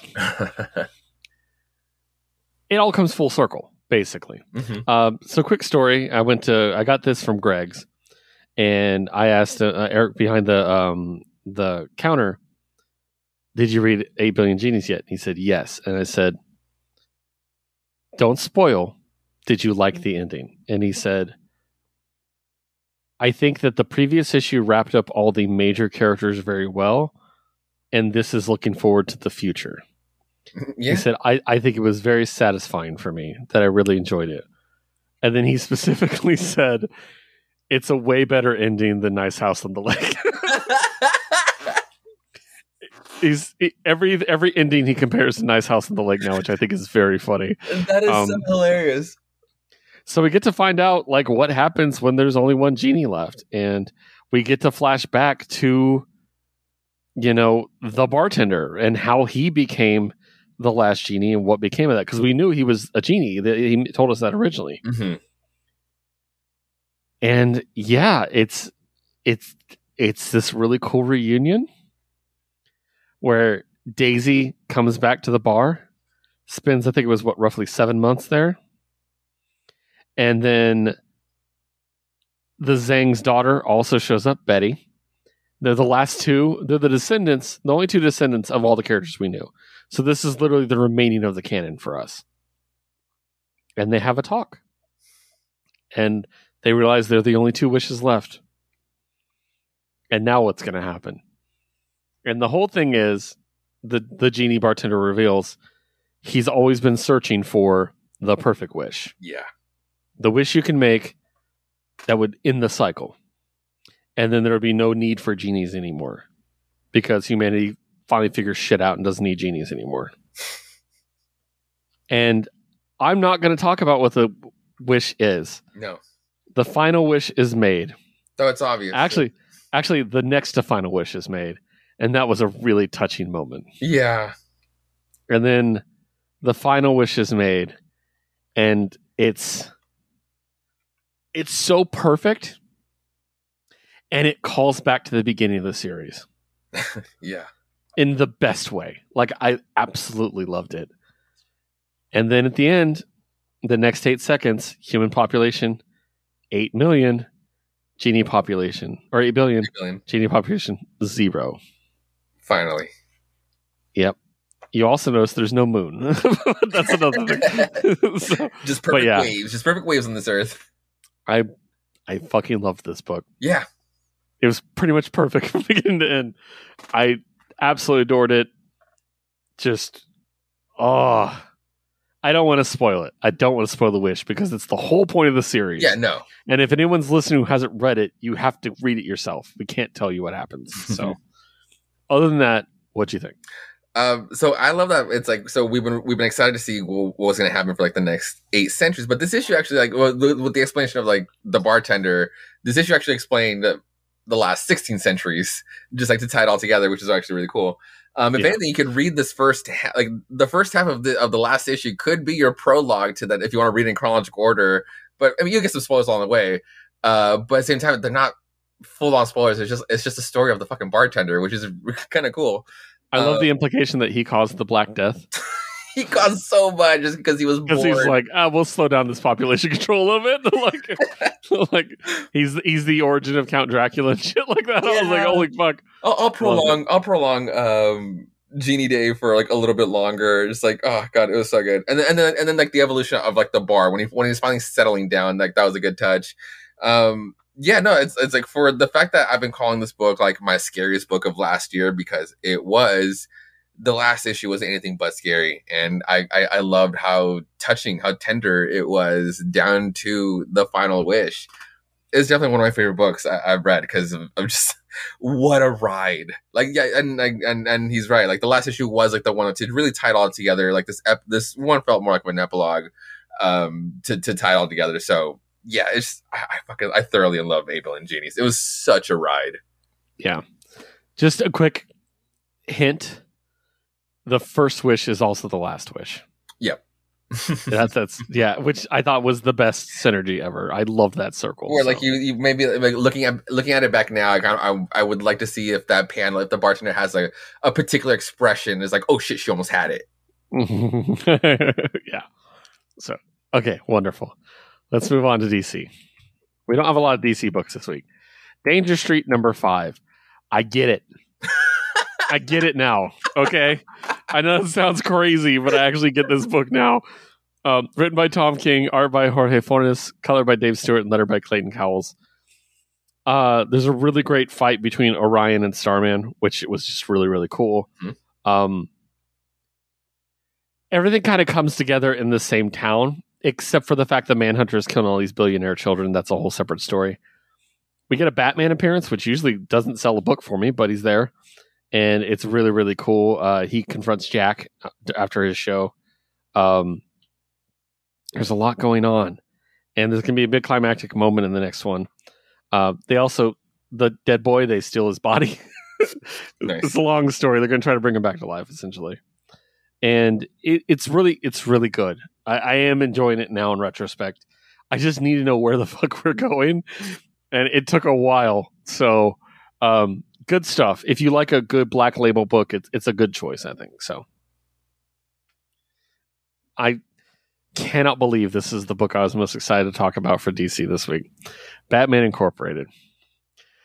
Number seven, both for good and bad reasons. I will tell you right now. This is the second part of the Professor Pig arc. Written by Ed Brisson, art by Michele Bandini, colors by Rex Lokus, and letter by Clayton Cowles. Um, and it does wrap up the Professor Pig arc. It was only two issue arc. Uh, they fight Professor Pig. Long story short, they kind of have to fight him in two different locations, essentially. And Clown Hunter um, does the right thing, basically. Like, he does a really good job. Um, and it, it's really cool. And I really enjoyed it. There's a really great, like, story of, like, um, Ghost Hunter wants to kill the bad guys because basically Professor Pig has, like, 10 of Batman's bad guys captured. And he's like, I could just kill all these people. Like, it's like Riddler and shit. yeah It's like, I'll just kill them and they'll never hurt anybody ever again. And instead, he's like, I'm in Batman's town. I'm going to do it as Batman would. Calls the Bat family. They come get him. And he tells Nightwing, he's like, listen, when these people get out and they kill someone else, that's on you. He's like, every single time they kill somebody, that's on you for not doing what needs to be done. Damn. And he's like, yeah, that's Yeah. true. It's true. And then it closes with a scene of him sitting there watching the monitor of all these breaking news. More than four dead and a dozen injured after, you know, escape convicts Tweedledee and Tweedledum. Like all these different people that got out. Firebug burned to fit, like, and he's just sitting there just furious listening to people die because Batman can't kill somebody. And then, Josue, what's my least favorite thing about DC Comics? Uh, the Joker. Thank you. Okay.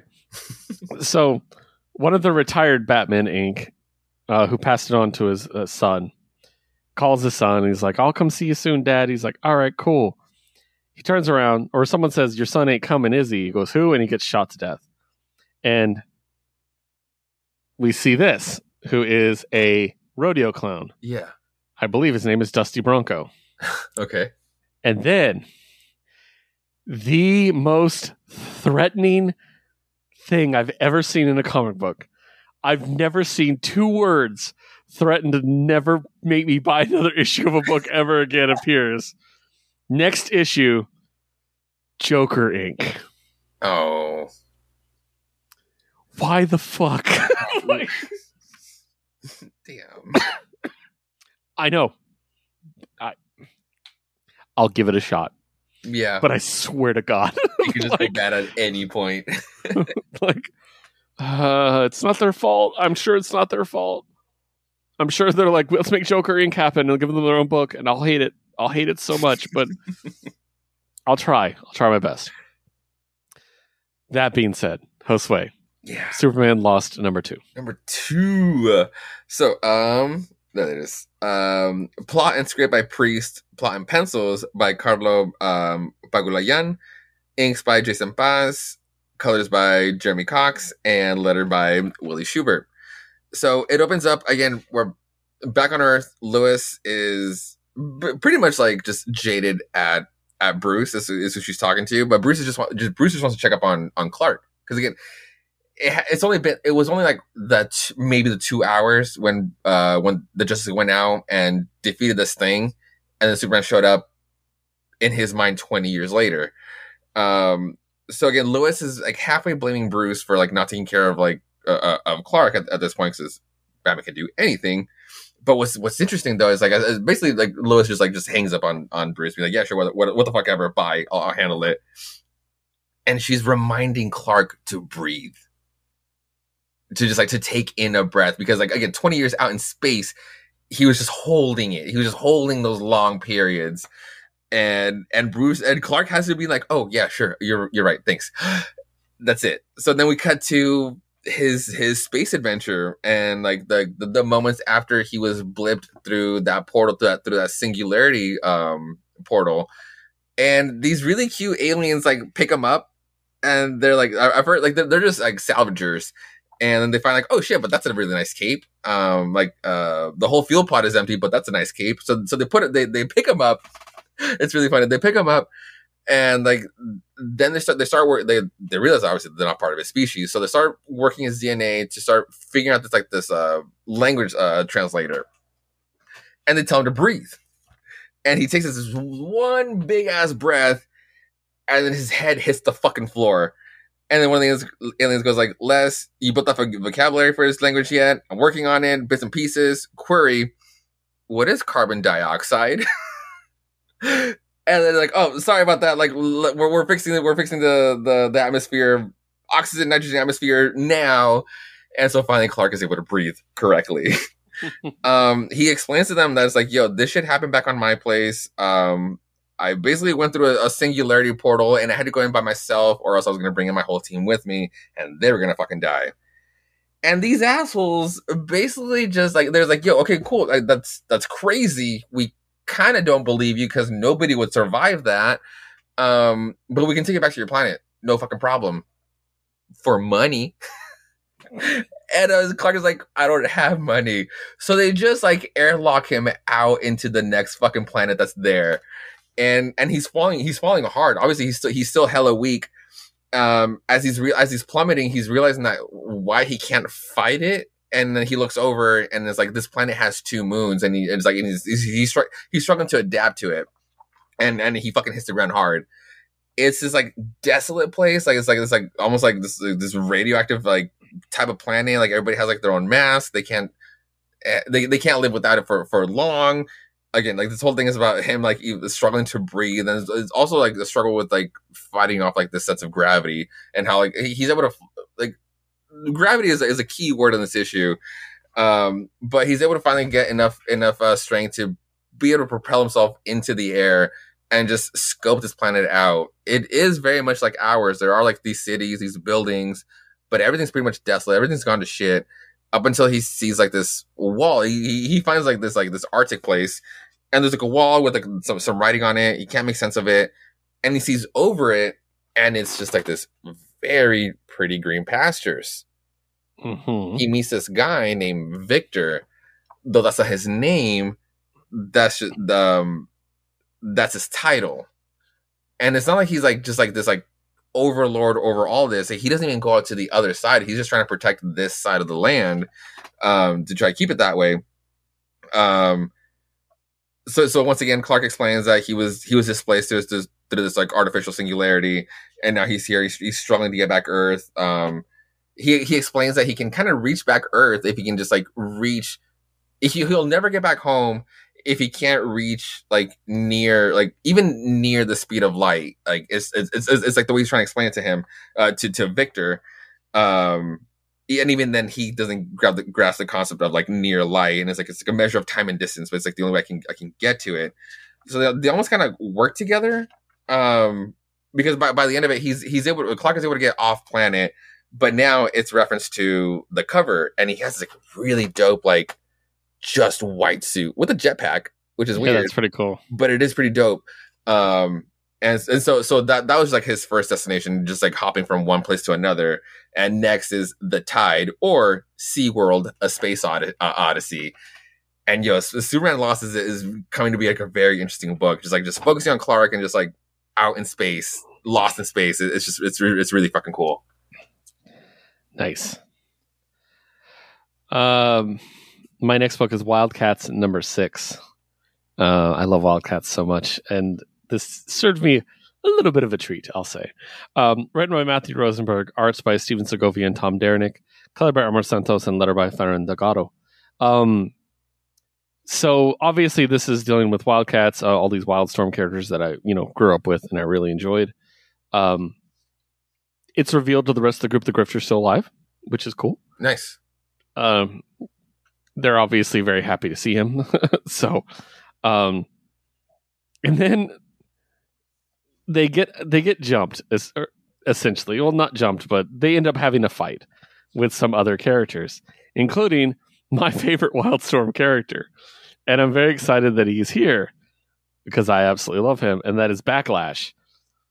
But he barely appears, like, like, and I was like, no, make him a member of the team. I love him so much. Like, uh, he literally just gets punked out almost immediately, which makes sense. Don't get me wrong, but I love him so much. I wish he was in it more. But that was a delightful little treat for me. Don't get me wrong. Um, we also get to find out more about um, Spartan, uh, which is one of the the other team, and how Spartan isn't as he seems. Again, I don't want to spoil it, but it's a really cool twist, Mm. and I really appreciated what they did there. Um, it's a lot. It's a twisty ish issue, and it definitely deals with a lot. And again, it's really hard to talk about it without spoiling. Um, but I really enjoy it. I I literally never hear anybody else talking about this book, and I'm very worried about it because I really enjoy it, and I'm so worried. You remember when we were like very worried that Teen Titans Academy was going to get canceled, Yeah. Even though we hadn't heard anything? That's kind of how I feel. hmm I'm kind of like, oh no, like this is going to be bad, you know, like this is going to get canceled, and yeah. Um, but yeah, thank you at least for giving me um, uh, an appearance of Backlash. I, I do have Backlash number one signed by Brett Booth, by the way. Uh, Nice. so that's one of my prized possessions. Absolutely love that. I don't have Stormwatch 3, which is his actual first appearance. Oh, okay. I would like to get that. And because somebody asked me, Jim Lee's going to be at Phoenix Comic Con. They're like, what would you have him sign? And I'm like, I have no idea. like, and then I was thinking about it later. I'm like, yeah, Backlash's first appearance is what I have signed. Yeah, because cool. I love that character so much. His design's ridiculous. It's very Im- early image, but I love it. So Mhm. great stuff. I, I I really enjoy Wildcats, and um, it's very fun. And for the record, Grifter is nothing like Gambit, and I was very wrong to say that. Uh, I love Matthew Rosenberg, but he he kind of like jokingly called me out on it, and I took it too seriously because I'm. I was like, "Oh no, it was the Amanda episode." Oh, okay. So I, I was trying to sell it to her because she loves Gambit. hmm And I was like, he's like Gambit. He's basically Gambit, is what I said. And he's like, basically Gambit. And I was like, no, no, my nerd cred, it's all gone. and he was just teasing me, but I thought he was being serious. I was like, oh God, I'm sorry. I don't mean that. But yeah, he's not Gambit, but he's amazing. I Yeah. love him. So, um, next book Sandman Universe Nightmare Country Glass House number one. I had to get this cover, dude. That's. Oh my god! I didn't even see that one. I didn't get that one. That's it's a awesome. it's a wraparound. oh, what? Okay, we did not get that one. That one's Yeah. so cool. It's gorgeous. Um, we'll run down the creative team real quick. Uh, written by James Tynion, art by Lisandro Estherren, color by Patricio Delpeche, letter by Simon Bowland. And um, I want to say this is the Rod Reis cover. This is not the one in 25. Or is it, it's the Reiko Mur- Mur- Murakami. Reiko Murakami Oh, cover. okay. Oh go. yeah, that makes sense. Yeah. Um, okay, so we get this new Sandman series, and of all the supporting Sandman characters to come back, if you told me to be Ken, I I wouldn't believe you. like like he didn't matter, and he was a piece of shit, anyways. Um, he is only a supporting character in this story, which I think is a very interesting story. Um, I really like it. It is following up on the last Sandman universe book that we were reading, uh, featuring the Corinthian, and it does seem like he will be featured at least in some way in this one too, because they tease him a little bit. But um, this one definitely seems to be more related to hell, and instead of the dreaming, you know what I mean. And I think that's really cool. There's so much great imagery in this one, and the idea of the the club he goes to hmm was really terrifying and the girl he meets up with so that's that's a callback i'm pretty sure so i really really liked it i thought it was a great start what'd you think I really like how the series or Nightmare Country is like just developed. It's not an ongoing, but it's like what we're, we're hitting a trilogy here, like with the series. Uh, very interesting. Um, how like I mean, this one is, is definitely taking a beat uh, uh, away from like the the last series, but it's like again, like we're focusing on like you said on Ken, an aspect of hell. Um, but the Corinthian is still around, yeah. But it's just starting out, so I'm actually very curious where this one could possibly go. Um, because it's just it's been it's been a really interesting series so far with like like from like the first two series. So yeah, I'm, I'm, I'm just waiting for it. Yeah. that's one of my things i love the most about the original sandman run is you're introduced to barbara hmm uh, barbie Yeah. and you're like this character does not matter and she ends up becoming arguably the most important character that is Yeah. human in the entire series hmm like just from how much she's around and how much happens to her and stuff. And so it is cool to follow up with her ex and compare where she ended up versus where he's ending up. It's very interesting. Yeah. So that guy's a piece of shit. Anyways, so final DC book, Lazarus Planet, Revenge of the Gods, number three. Yes. Uh, written by G. Willow Wilson, penciled by Emanuela Lupacchino and Cian Tormey, inked by Emanuela Lupacchino and Raul Fernandez, colored by Jordie Bellaire, letter by Pat Brosseau. Um, yeah, really cool issue. Um, dealing with uh, Billy essentially losing his powers in so in so many words. Um, I love seeing Hecate's um, true allegiances, but are they the true allegiances? Because they're kind of a a fluid character. They kind of do what the fuck they want. Yeah. Um, Yara showing back up is great. Um, it's just Billy being in a girl's form for a while, and he's like, "Hey," like just for a split second, he's like, "Hey, what the?" And yeah, um, I love the bit with uh, with Hermes and Aphrodite. Aphrodite. They're just so the, the Greek gods are or Greek slash Roman gods are just the worst. Um, we get Diana back, which is really cool. Um, we get to see more. We get to see the team, and I loved it because it was like, okay, so it's Diana and uh, Cheetah. It's like hopefully you get some backup, and so it, it was like yeah, uh, Etta, where's her backup? And Etta shows up. I'm like, it, it's Steven Stiggy, like, like, or that is that it? Like, it's Stiggy, you know, it's it's the couple. Um, and I'm like, is that it? Because uh, I mean, that's cool and all, but this is a lot bigger. And then, and then, of course, that's when the captain, because that's his new code name, the captain and Yara Flores show up, and I'm like, okay, we're good now. real powerhouses. And then I love this battle shot of the two sides. Yes. I love it most because Etta is way in the back, like, yeah, you guys get him. like, and I was Calling like, shots. like, you got it, guys. Like, she's, it's literally, she looks like a Pokemon master. it does. She does. And these are all her Pokemon. She's like, you know, the captain used Thunderbolt. Like, it's ridiculous. So I love it. Um, we get a big fight. Now, there's only one issue of this left. Uh huh. And we get the coolest reveal. I never thought I'd be happy to see Ares. I Like, don't know what to make of that. yeah i love it it's so cool so um yeah and then of course we also got the backup story uh from becky cloonan michael conrad alitha martinez mark morales john livesay alex guimarães and becca carey about what's going on you know with the other um with the other amazon amazons. So that's really cool. I'm really enjoying that too. So what do you think? Um, I mean, so Ares, like, I don't even call, can't even call him the, the hooded figure anymore, but Ares, like, he's been, for this event, he's been nothing but helpful, or at the very least, maybe not helpful, but he's, he's been moving these pieces where it seems like he's been wanting them, where he's been helping our heroes, but it's just like, it's Ares. I don't know what to make of it yet. Uh, I guess thank you for now. um, yeah you can't really trust ares Oh, fuck no. Um, but uh, but Hippolyta showing up again, that was really cool, especially with like the backup Yeah. story, tying it back to Historia with the with the other like first goddesses. right That was a great full circle moment for not just like the the Wonder Woman uh, the the Clunrad run, Wonder Woman run, but bringing in Historia in, into the fold. It's just like it's it's gonna be a great fucking finale. Um, I'm wondering if like if so if it'll just oh no it says like the war rages on for like for the next Wonder Woman issue is will be the will be the next tie-in so that's actually really cool. Um, yeah, I've, I've I've been really loving Revenge of the Gods. Um, it, it's been, it's been so sweet. I just wish mary didn't disappear off the face of the earth. Yep, and I, yeah, Yep. so other than that it's really good so. All right next up let's talk about marvel and good god this episode is going to be long. Okay.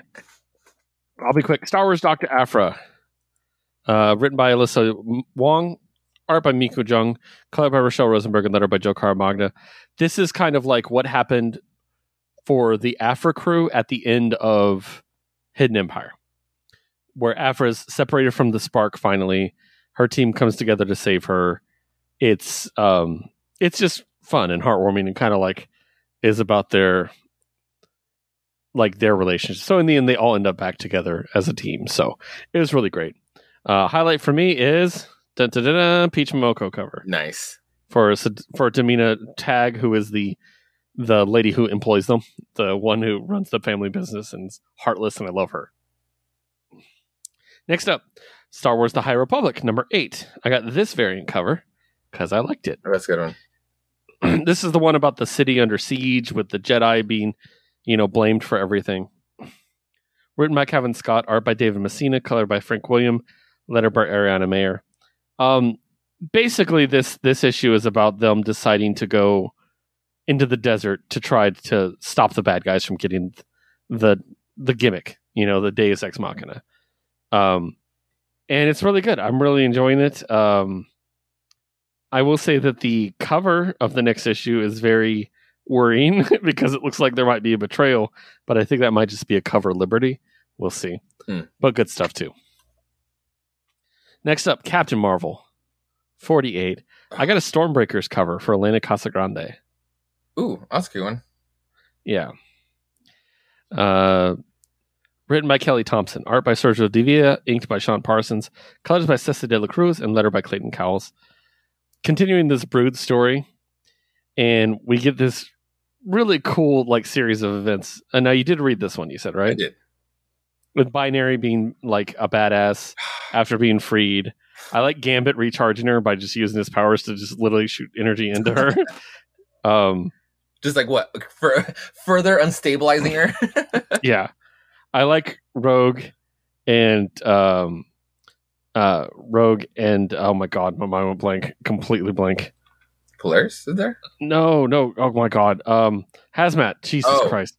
They built their little mini Iron Man suits just out of nowhere. I was like, what? I'm like, that's cool. I love it. And um, yeah, just doing everything they can to fight the bad guys off. It's really like a lot of fun. And then at the end, the, there's like a really emotional moment between Binary and Captain Marvel. and What's going to happen? Yeah. And then like Captain Marvel powers up. Essentially, is what I'll say. So. Um, I hope Binary's okay because I really like that character. So Oh, we will see. But this series is coming to an end very soon. So. yeah. And I mean, I could see the temptation to kill a character off so no one else can fuck it up. So yeah, but I really enjoyed it. Anything you want to add? I mean, it's it's also that it's like like I the the weight of of the finality uh of that character, especially was like the conversation. The conver- it wasn't like an in person conversation. It was one of those like astral conversations where it's just like oh like, like the, the way Carol asks asks it. It's just it's so brutal. It's it's, it's so heavy. Um, great issue, but it's like but but but then um I love how how Kelly Thompson has like she's coming into to her finale like I love how she, how she mapped this all out. I love like for like her final arc. It was Carol bringing Carol into like a kind of like well first of all like the Brood, which is such a pivotal pivotal um um antagonist for Carol, but then also par- partnering up with uh bringing it back to uh teaming up with the X Men because like she had like that that era of like her running with the X Men. So I, I do love the the full circleness of it all. I do love the thought of it to to get to here, like the culmination of getting to here has has it was a very very good cool touch. Yeah, definitely. And we will talk about the road more later on. Mm-hmm. Uh, Fantastic Four number six. I, I just keep getting these Alex Ross covers. Dude, yes, They're just so good. Alex Ross time. Oh, oh no, I meant I meant the actual Alex Ross Oh, cover. yeah. Like, Alex Ross timeless cover. oh yeah, you got to get the Doom one. Yeah. So, uh, written by Ryan North, art by Ivan Fiorelli, color by Jesus Aburtov, and letter by Joe Caramagna. Um, I love that this is a story about the Fantastic Four solving a problem in the only way they can, in a way only they can. Um, it does the it does a lot of like really cool like character work, specifically partnering Johnny and Sue, talking, you know, like spending time together. Yeah, um and i like that it's um it's just another example of what happened to them to start off with you know where there's something they have to do and they have to do it now or something is going to go wrong and they don't have time to ask for permission so it's just really interesting you know how other people react to that with like and what we see at the end of the issue obviously but not everybody's happy with the idea um I also like the maker nod in this. yeah. Like I thought that was really great. Um, and I love that Johnny came up with the solution. Yep. It's just like, wait a minute. He calls him Jonathan. He's like, wait a minute, Jonathan.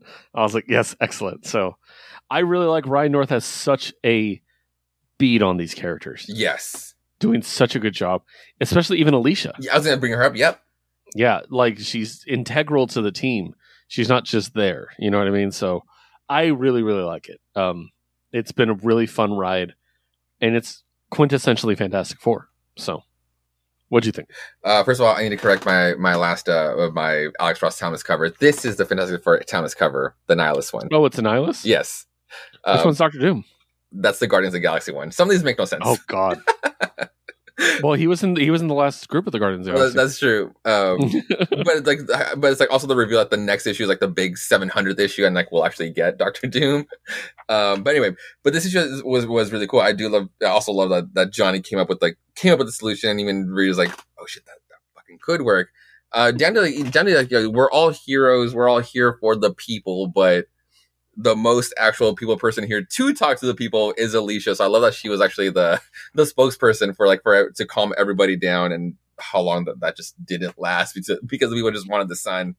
Um, Otto Octavius just losing all sense of drip from 2022.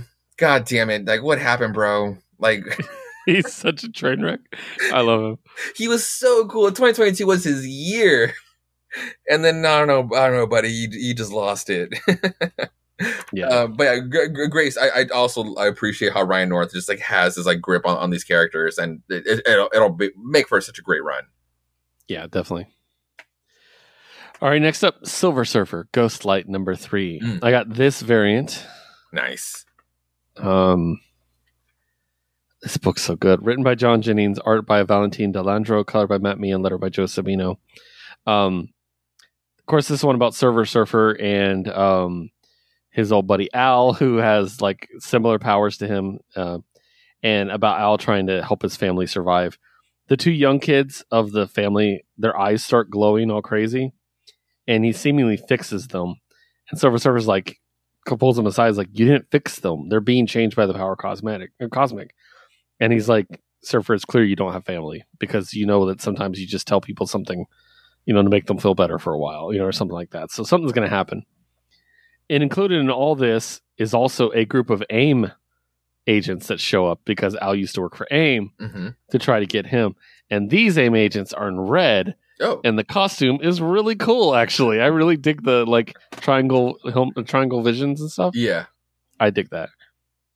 So I'm just kind of caught in the crossfire of this and this whole other thing, like with the, it, you just have to read it. It's hard to like um to explain the stranger if you don't know who the stranger Oh, is. yeah. It's a cosmic entity. Um, so they're caught between AIM and this cosmic entity, who is both a single person and also a multitude of people. It's a thing. So really cool book though. I'm really really enjoying it. And every week we have that book. We have Bloodline Daughter of Blade because they always come out together for some reason. I love it. Oh, I got this. I got this variant Stephanie too. Hans, baby. Yeah. Oh, was it even? I didn't even look. Yeah, It was. I just saw it was beautiful and picked it up. it's Stephanie Hans. Written written by Danny Lore, art by Karen S. Darboe, colored by Chris Peter, letter by Joe Sabino. Um, training montage. Basically, we, we we get the we get the blade background. He gets to tell her a bit more about him, uh, or she gets to find out more about how she came uh, came about. I like the idea that he gave it a shot to be a Yeah. family man hmm instead of just bailing. I think that's a much better character move for him. They could have just been like, "I'm not meant for this," and just took off after Super impregnating her. Absolutely, yeah. Yeah, but they didn't do that, which I, I like the restraint there. Um, Blade basically teaches her how to survive. I love the part where he confronts all the vampires. Yeah. And it's like I love the bouncer joke. That was really great. um, and a huge reveal at the very end that blew me away a little bit. I was kind of like, "What?" Like, let's just say there's a very important character from Blade's past that makes a return. There, the, it, it, he- I love that he was like a a callback, and it was like, oh fuck, never mind. That's gonna be so sick. That's gonna be so cool. Um, Mhm. I I fucking love Bloodline. Yeah, and the, the fact that we actually did get this daughter, like we're going into like the the father daughter relationship, and the shot of like when there's like again like we're we're seeing like he actually did try, but her chewing on the shades like that was just the cutest fucking yeah, it's great. as a chew toy, but I, I yeah, it's teething toy. Um, it's it, it's great. It's it literally been it's been one of my, my one of my new favorite uh, Marvel books. So it's just like for, for to introduce a new character because like it can be like a cute YA book, but then it's like when Blade shows up, he's just gonna cut a vampire in half. Like no no Yeah. questions about it. so it, it is it's, it's still a very cool book while introducing a new character that's just like. A, a young adult, a fucking a teenager.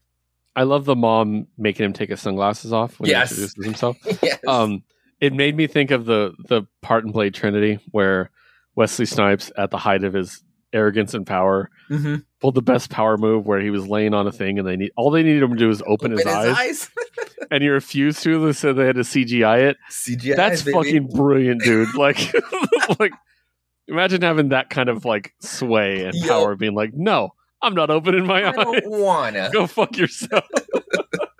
fix I- it in but- post. like I love that. I'm tired. I'm gonna sleep through this scene. like fuck yeah, dude. All right, next up, Moon Knight 22. I had to get this variant. oh, I didn't even see. Uh, ooh, that's a cool one. I, I love how Right? It's, it's such a classic, like old school Moon Knight. But it's got the full crescent, Yes. which isn't always present. So Right. it's like still got the modern touch to it too. And if you look, he's got the bloody hands. Yeah. So really, really cool. I really like this cover. I got Alex Ross Timeless cover. Uh Kingpin, Yeah. of course. Such a cool one. Uh, this is a Tom Reilly cover, in case anyone's wondering. Nice. Uh, written by Jed MacKay, art by Alessandro Cappuccio, color by Rachelle Rosenberg, and letter by Cory Petit. This is a Tigra issue, Yes, yes, yes, it is. Yes, it And it- is. and it was really, really good. But then it, it, it was a good twist too, and I didn't see it coming until the page before the reveal. I'm like, wait, what if it's? And then I was like, God damn it! like, so we get a Hawkeye appearance, which is fun. I am always here for a Hawkeye appearance. Um, and we do get progression in the overall story. I think it's, I think it was a very good issue. Um, I'm very curious to see what this means in the future. Let's just, okay, I'll, we'll just Yeah. lay it out. Tigra and Moon Knight's relationship advances to a romantic stage yes, it does. in in a very funny way. But it's always weird being in a relationship with Moon Knight because are you in a relationship with all of Moon Knight True. or just one of Moon Knight? So it's always kind of interesting to see where that goes. Um, but it was great to see Tigra get a full book. I loved the Secret Invasion callback Oh my Um, god, that was because I. I, I I honestly thought they forgot okay. at the very beginning. I was like, it wasn't Hank Pym though, and then it was like, oh, they revealed it. Cool. Like I really really liked it. Great issue. What'd you think? Uh, I mean, yeah, the, the the Moon Knight bit where it's like, now I'm curious on the kid being it. that, that, that, that's, that's what you're referring to, like the implications for later, later down the line, like this this whole different type of species of a person. Um, I'm curious on on, on this kid. Um, before before I read the bubble on the the ti- on the Midnight Man, I had first guessed that it it was Mark, just, on- only because of how good, because of how because of how I have Alessandro's art ingrained in my brain, seeing Moon Knight, um, the mask, like the, the first page, like the mask was like almost like a dead giveaway on like just me th- saying like, oh, that looks like Moon, that that would be like I did think it could be Hunter's Moon. I did have that. Thought. okay, yeah, th- that would make sense too. Um, but then like and then and then God, but it was, it's such a cool reveal because then like, I did doubt myself like towards the end. It's like, oh, who could this be? The, the this third because he did just explain that there was a one and a two, um, but he took care of that. So there shouldn't. The, there was little to reason for for for for a another copycat to resurface. Um, but then the reveal it was just it still hit just as hard, and it's like obviously like, he like, and, and explaining it to it, it made sense. I love the the rip off Hawkeye bit. It's funny. yeah. Do you want to be a Do you want to be a Thunderbolt? Oh my god, that was so good. It's like he just needs anybody. He just needs friends that aren't people like new people like, so funny. that needs to bond with. Um, but just like yeah, like honestly, every Tigra panel, every Tigra scene where she's like crying, is like just like letting letting her emotions out. It was just so heavy. You just feel for this character because like we've been nothing but loving her, and and and saying that was just like and, and to where this issue ended is like it's almost like like Mark has been like slowly falling in love with her. I, like the, the shot where they where they where they um go to like the the the vampire club and Tigra is like the way she's holding up against like we fucking love that page. So it's like seeing her like finally explode on him, being like, I fucking trusted like the whole like, the trust conversation is like. 100%, 1000% on her side and being like, just a fuck you, Mark, for just like putting her in this, in this position her trying for you. Like this is like I flipped on the on the fucking Avengers to which she uh, uh, uh, even explains I'm a, on a on a part pension. That shit sucks. Like ah. But then, like that, like them just like coming coming together at the end. Oh god, I I, I, was a sucker. I'm a fucking sucker. It's great.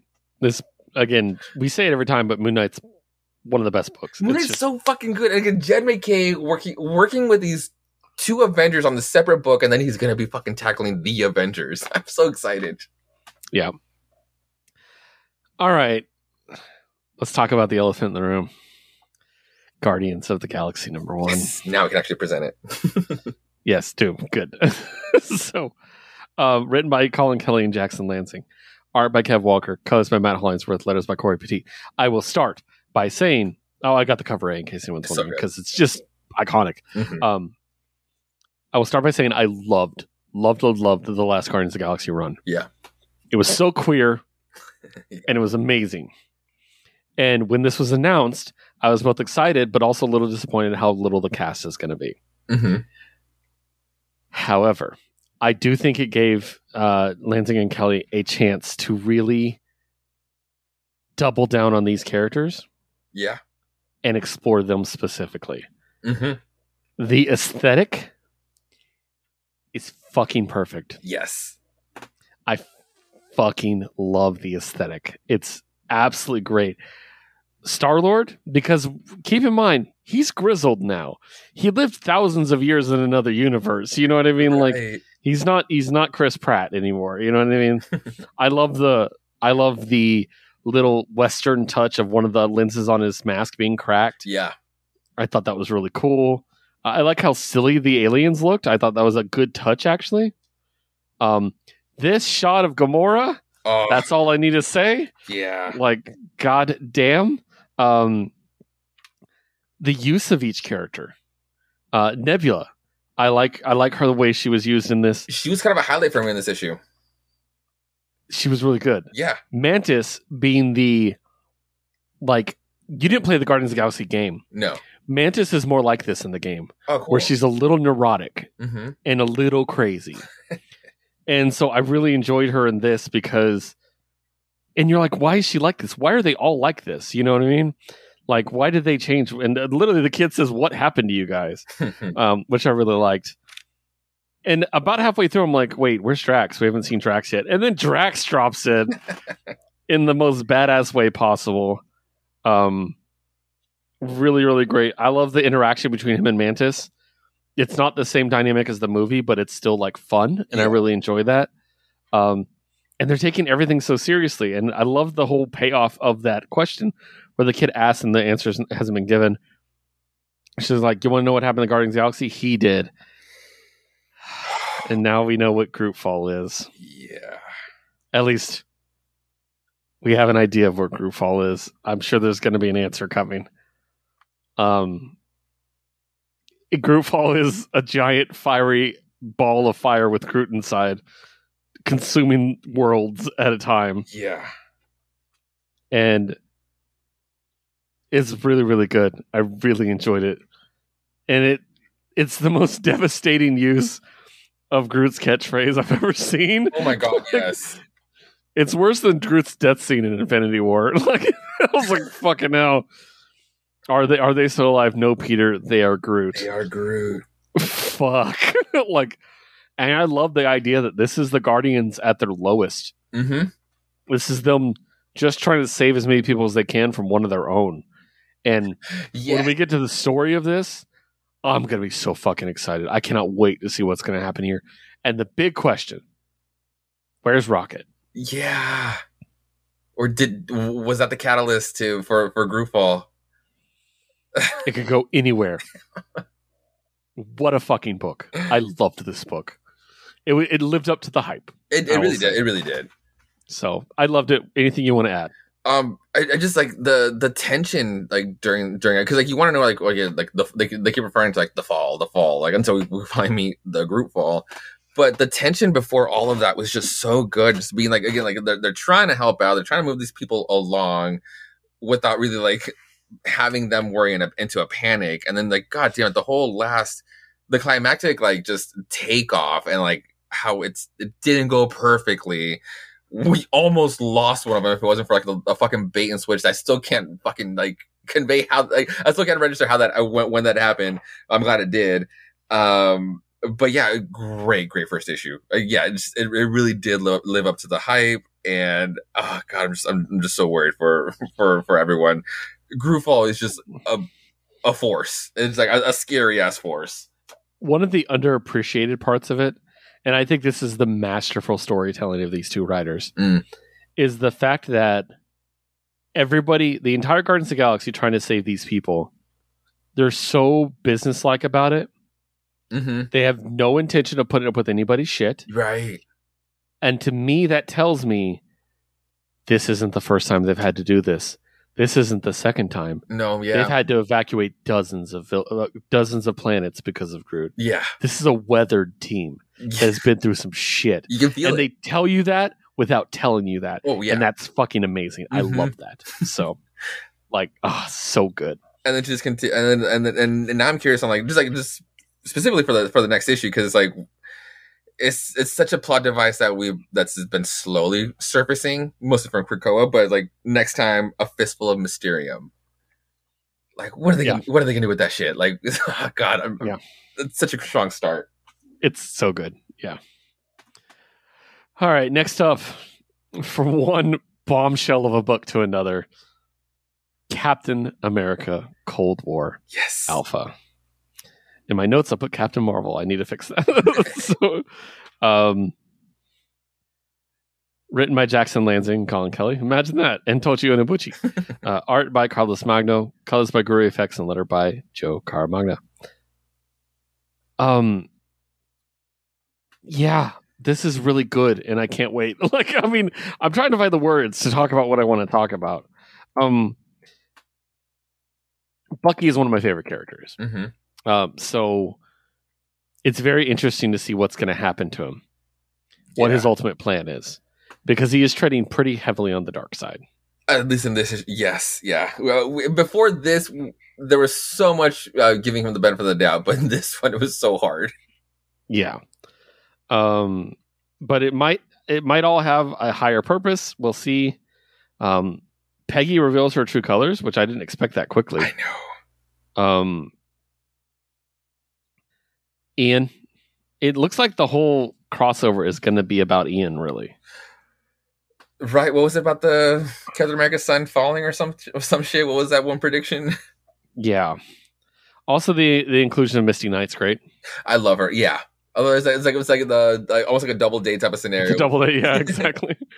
um, yeah. What? Ooh, mm. There's a lot. There's a lot to say, but also I need to know more. hmm Um, again, I love Bucky, and I hope it's not. I hope it's satisfactory. I trust these two to write a satisfactory story. These three, Yeah, actually. absolutely. Um, so it's not like I'm worried about it, but I just need to know more about why he's doing what he's doing. Yeah. Does he have a secret plan I mean, there For- has to. There has for the. White Wolf? You know what I mean? and yeah, really, really interesting. I think it'd be cool if the the circle ends up being some of our favorite characters. if they like- take, take over the table. hmm What if they What if they take somebody out? White Wolf, Wolf takes their place on the table. Fuck. Yeah. Yeah. What if the five points become the five leaders? Oh no shit. like you know what I mean? We didn't Like, even see redacted in this one too with that new Yeah. name. because he's recovering. hmm So loved it. What do you think? Anything you add? Um, first, Oh, of and all, I got this cover by the way. I I did love that cover. Um, It's very Brubaker. it, it is, but of course, Zemo, Alex Ross, time timeless, co- timeless cover. Oh, of course, yeah. Um, though I, hon- honestly, for our first issue, because of how like it, it really was just like let's fucking like put the stakes out there. It, it aptly named Cold War to just n- to just not know where the fuck it, it could go. Heroes did one thing, bad guys did fucking some things, and they're on the up and up here. But it's like I love that. It's like we don't uh, the, the the whole Cold War aspect of it all was just really good. Ian, I, I thought he, I mean, I thought he would be like the the turn heel um, over everything, like, and not and not Bucky so hard. But in this one, I just I felt so bad for Ian, and I really hope this doesn't like make him turn to to any sort of dark side. But this last page, like, oh man, like everybody looks so on point. Like Yep. it, just- it really took me back to to um Remender's um Dimension Z, right? Especially like especially this character Yep. was like one of them. One was one of those classic um uh figures. It's like it's, Right. all, all the characters like gave me like that that John Romita Jr. style, but in this now like really paused version. Ah, I, I loved it. I, I fucking oh, such a good such a good um start start to an event and yeah, the, the, and and the the the double day power dynamic was just so cool because Sam and Misty Knight is just such a power couple, such a great. Oh yeah, couple. they're great. Yeah, and it's not the last time we'll talk about her in this episode either. Mm-mm. Um, next up, let's swing over to the streets in New York and talk about some Spidey books. Let's start with Marvel Voices Spider Verse number one. Did you pick it up? I couldn't. So many books. Okay, yeah, it's it's, it's a lot of books and it's a big thick one. Um, give it a chance to read it if you get a chance because I think there's a lot in here you'll really like. Um, I'm just going to read the creative teams involved and then we'll go to the review. Uh, Sana Amanat, Vita Ayala, Alberto Albuquerque. Vida does the Miles story, by the way. Hmm. Rachelle Rosenberg. Um, Steve Foxe, Luciano Vecchio, Ruth Redmond, Jeremy Holt. Oh, this this is the the Silk one. Is Jeremy Holt, Eric Koda, and Erick Arciniega. I'll talk about that quite a bit. Um, the uh, Jay Holtham, uh, Ken Lashley, and Ceci De La Cruz, Jason Liu, Cody Ziegler, Genoy Lindsay, Java Tartaglia, Sherilyn Eaton, Julian Shaw, Andrew Dalhouse, Saint Bodie, Chris Cross, Erick Arciniega, with Travis Lanham doing all the lettering across the board. Uh, so the first story is the Miles Morales story. It's a very cute story. It's something I think you would really like. Basically, it's Miles' mom's birthday. He has to get her a gift. He's on his way home. He has to stop a bunch of bad guys. It's kind of like a typical like anthology story where he gets the gift, and it, it's a it's a doll she used to own when she was a little girl called Lupe, and uh, that's what she looks like. And she lost her a long time ago. He's on his way home. He sees it in a uh, thrift store, so he decides to buy it for her. But on the way home, it gets damaged and like half burned because of all the like he saves people from a fire and stuff. But the mom loves it anyways, even though she's horrifically burned. like, so, but the mom loves it and they, they're happy. And then they sing happy birthday to the mom and they sing the Stevie Wonder version. Excellent. It's happy birthday, happy birthday, happy birthday to you. Perfect. And I'm like, yeah. And that's 100% a Vita move. I adore you, Vita. Thank you. The second story is the Webweaver one. And uh, it's really good. Um, basically, Webweaver is on vacation, being amazing. And uh, their version of Kraven shows up, and Webweaver and a bunch of drag queens beat the shit out of, beat the shit out of Kraven. That's basically what you need to know. It's pretty great. Um, the Silk story. Okay. The Silk story is written by Jeremy Holt, and I got a, t- a teaser of this on Twitter because Jeremy actually tweeted about this. It's entirely told in first person. oh, cool. So you like it's literally from Silk's point of view, and Silk is losing time because she's not getting any sleep, and so she's like at her therapist's appointment, and then blinks, and then she's at her parents' house, and she's like, "Am I losing time? What's happening? This doesn't feel like a villain." And at one point, she shows up at her parents' house at twelve thirty in the morning for dinner, and her mom's like, "Just get inside. Like we're worried about you." Basically, she's not taking care of herself. She's not getting rest Oh, and so she ends up having to get some rest and she goes to meditate inside the brooklyn bridge hanging upside down in a really cool meditative pose That is cool. so i love silk such a great character uh, the next one is one close to your heart which is called music for uplifting gormandizer, gormandizers Mhm. uh, and this is the spider punk story oh, Yes. Um, so it's Spider Punk and his band. They go to a local club called the Daily Bugle. Um, and it's Battle of the Bands. And uh, J. Jonah Jameson is the one in charge. He owns the club. And the first band that plays is Manwolf. and he's like, and their handsome lead singer happens to be my son. Get home before curfew, Johnny. like, it's great. The next band is the Sinister Six Piece. oh, cool. And the lead is Beetle, which I love. That's cool. Like it's such a good shout. Uh, but they play a song that hypnotizes people into giving them their money. Um, Riot Heart uh, is like, nah, this doesn't work on me.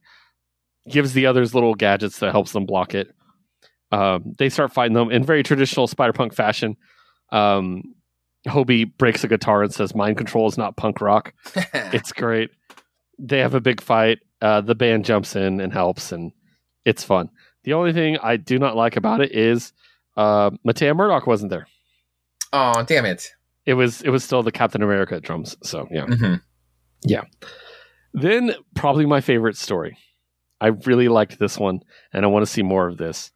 Um, it's called "Working It Out." This is the one by Jason Liu, and it introduces us to a new Spider-Man, Peter Park, who is Korean, but it's told in the story in the style of a sitcom, where it's um, it's Tony Stark and Harry Osborn, and they're just like, eh, well, here's the description of the show. Sons of rich industrialists, Anthony Stark and Harry Osborn are both trying to make a name for themselves. Together with their childhood friends, they're going through every life experience together in Manhattan love, marriage, heartbreaks, fights, new jobs, job losses, and all sorts of drama. And so it's called Working It Out. And it's got Tony Stark, Harry Osborn, uh, Pepper Stark Potts, Mary Jane Watson, Peter Park, and with Auntie May, who runs the local diner. Huh. And is also Peter's adopted mother, I believe, in this Okay. case. And this is a new version of Spider Man called um, Spider Friend, I want to say. Yeah. Uh, he- he's got a different kind of costume, but it's like done as a sitcom. I imagine a laugh track, laugh track the entire time I was reading it. So in this world, Tony and Pepper are married. Uh, Harry and Mary Jane are engaged, and Peter's just like the Barney of the group, if you will, if you like How I Met Your Mother.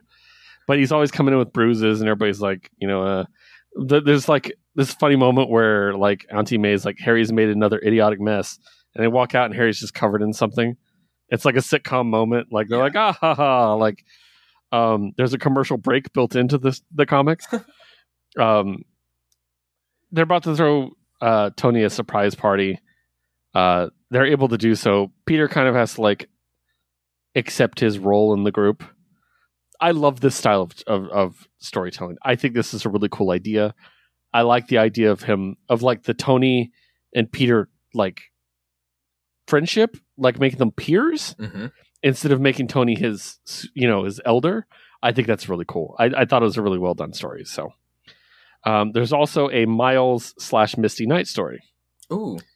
Uh, yes, yes, three Misty Knight appearances in one week, um, where basically um, the uh, he's training with Misty, and Misty is just like, "Listen, we can't do th- this. Is this isn't working?" And because Billie, his baby sister, didn't have a babysitter, so she's literally sitting there watching them train and fight. so they have to do that, and uh, there's a really cool message where Misty takes him out for Nigerian food, and the lesson is basically like don't forget why you're fighting. You know, these are the people you're fighting for. These people running businesses and stuff like that. It's really cool. There's another story about a new Spider-Man uh, character called um, Recluse, which is really cool. Zion Riley, that I'm not familiar with. Maybe it's exists already, but it's really cool. Um, where Electro is their big bad. That was a really good story. I liked that a lot. And then the final story, of course, you can't have one of these without a Ghost Spider story. It's only three pages, but I loved it. So big, thick one, really good.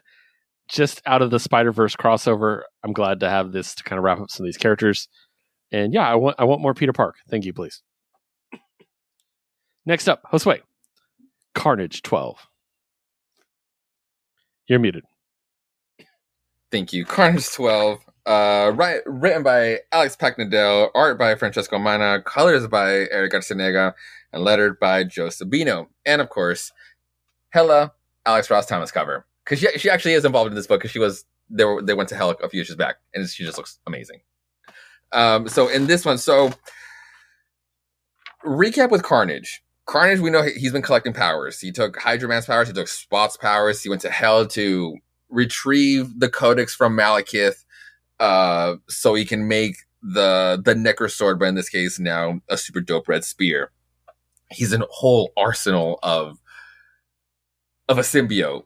Cletus, on the other hand, is his own entity. He's been like he was separated from the symbiote, but now he's like he's not exactly human. He got reborn through this other like I don't want to say pseudo symbiote, but it's like it's it's his, he's his own entity, and what he's been doing, um, he's also just been gathering shit for himself. Like he he he got uh Grendel, he got the the the the symbiote dragon as part of him, then and then he fought off. He he absorbed the the Iron Man Extremis. Remember when Tony Stark did the whole Extremis symbiote suit? Cletus took that for himself, so he's his own powerhouse at this point as well.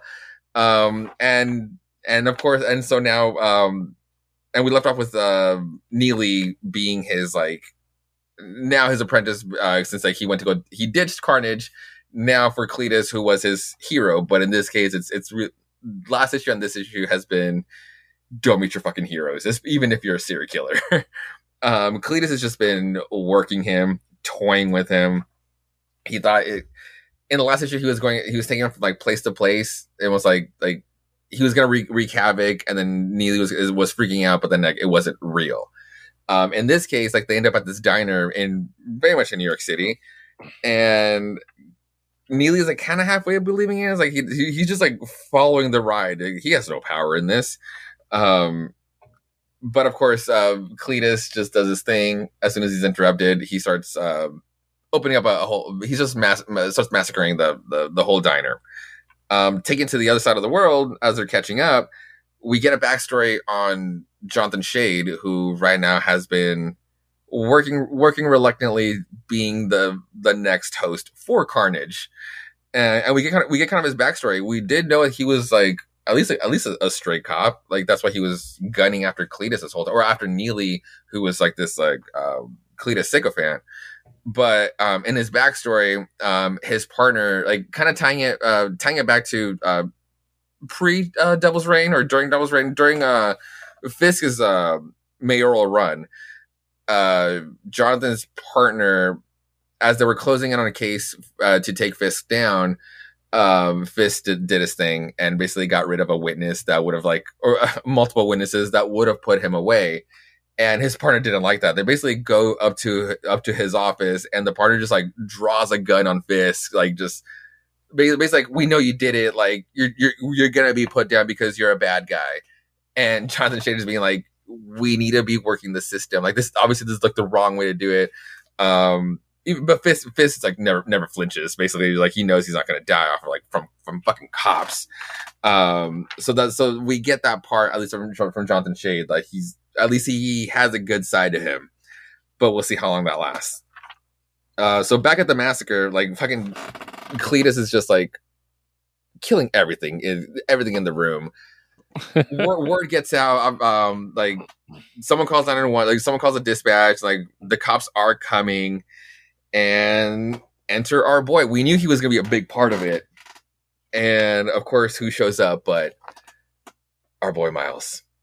Yeah, entering the fold. I'm just, I'm just so worried about him because he's just, like honestly the whole time like he doesn't say a word. Like he, he's just he's just monologuing. He's just saying like, "Oh fuck, I'm in huge trouble. I'm I'm gonna be in huge trouble. I'm supposed to be meeting up with mom and dad over this thing." But of course, sirens have to like the duty calls basically. And as soon as he gets to the scene of the crime, as he's as he's piecing it together, like getting to the scene of the crime, he's just like, "Fuck." oh no, not him. Please, anything but him. Like one of the corpses basically, one of the corpses basically has like carved out Carnage rules on their back. It's just, it's so bad. Um, but yeah, so, so, so, so this is Miles entering the fold.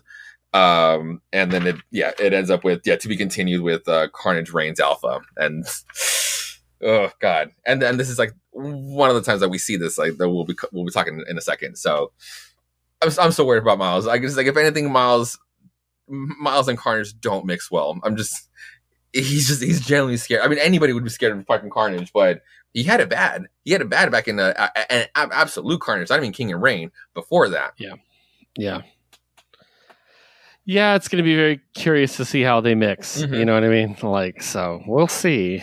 so, all right. Uh, our final uh, book is, our final Spider book is Miles Morales. Yes uh, Spider-Man number five. I got, I got this variant as well. That's cool. So. Electro Alex Ross cover. Of course, yeah. Now I actually, you got Sinister Six.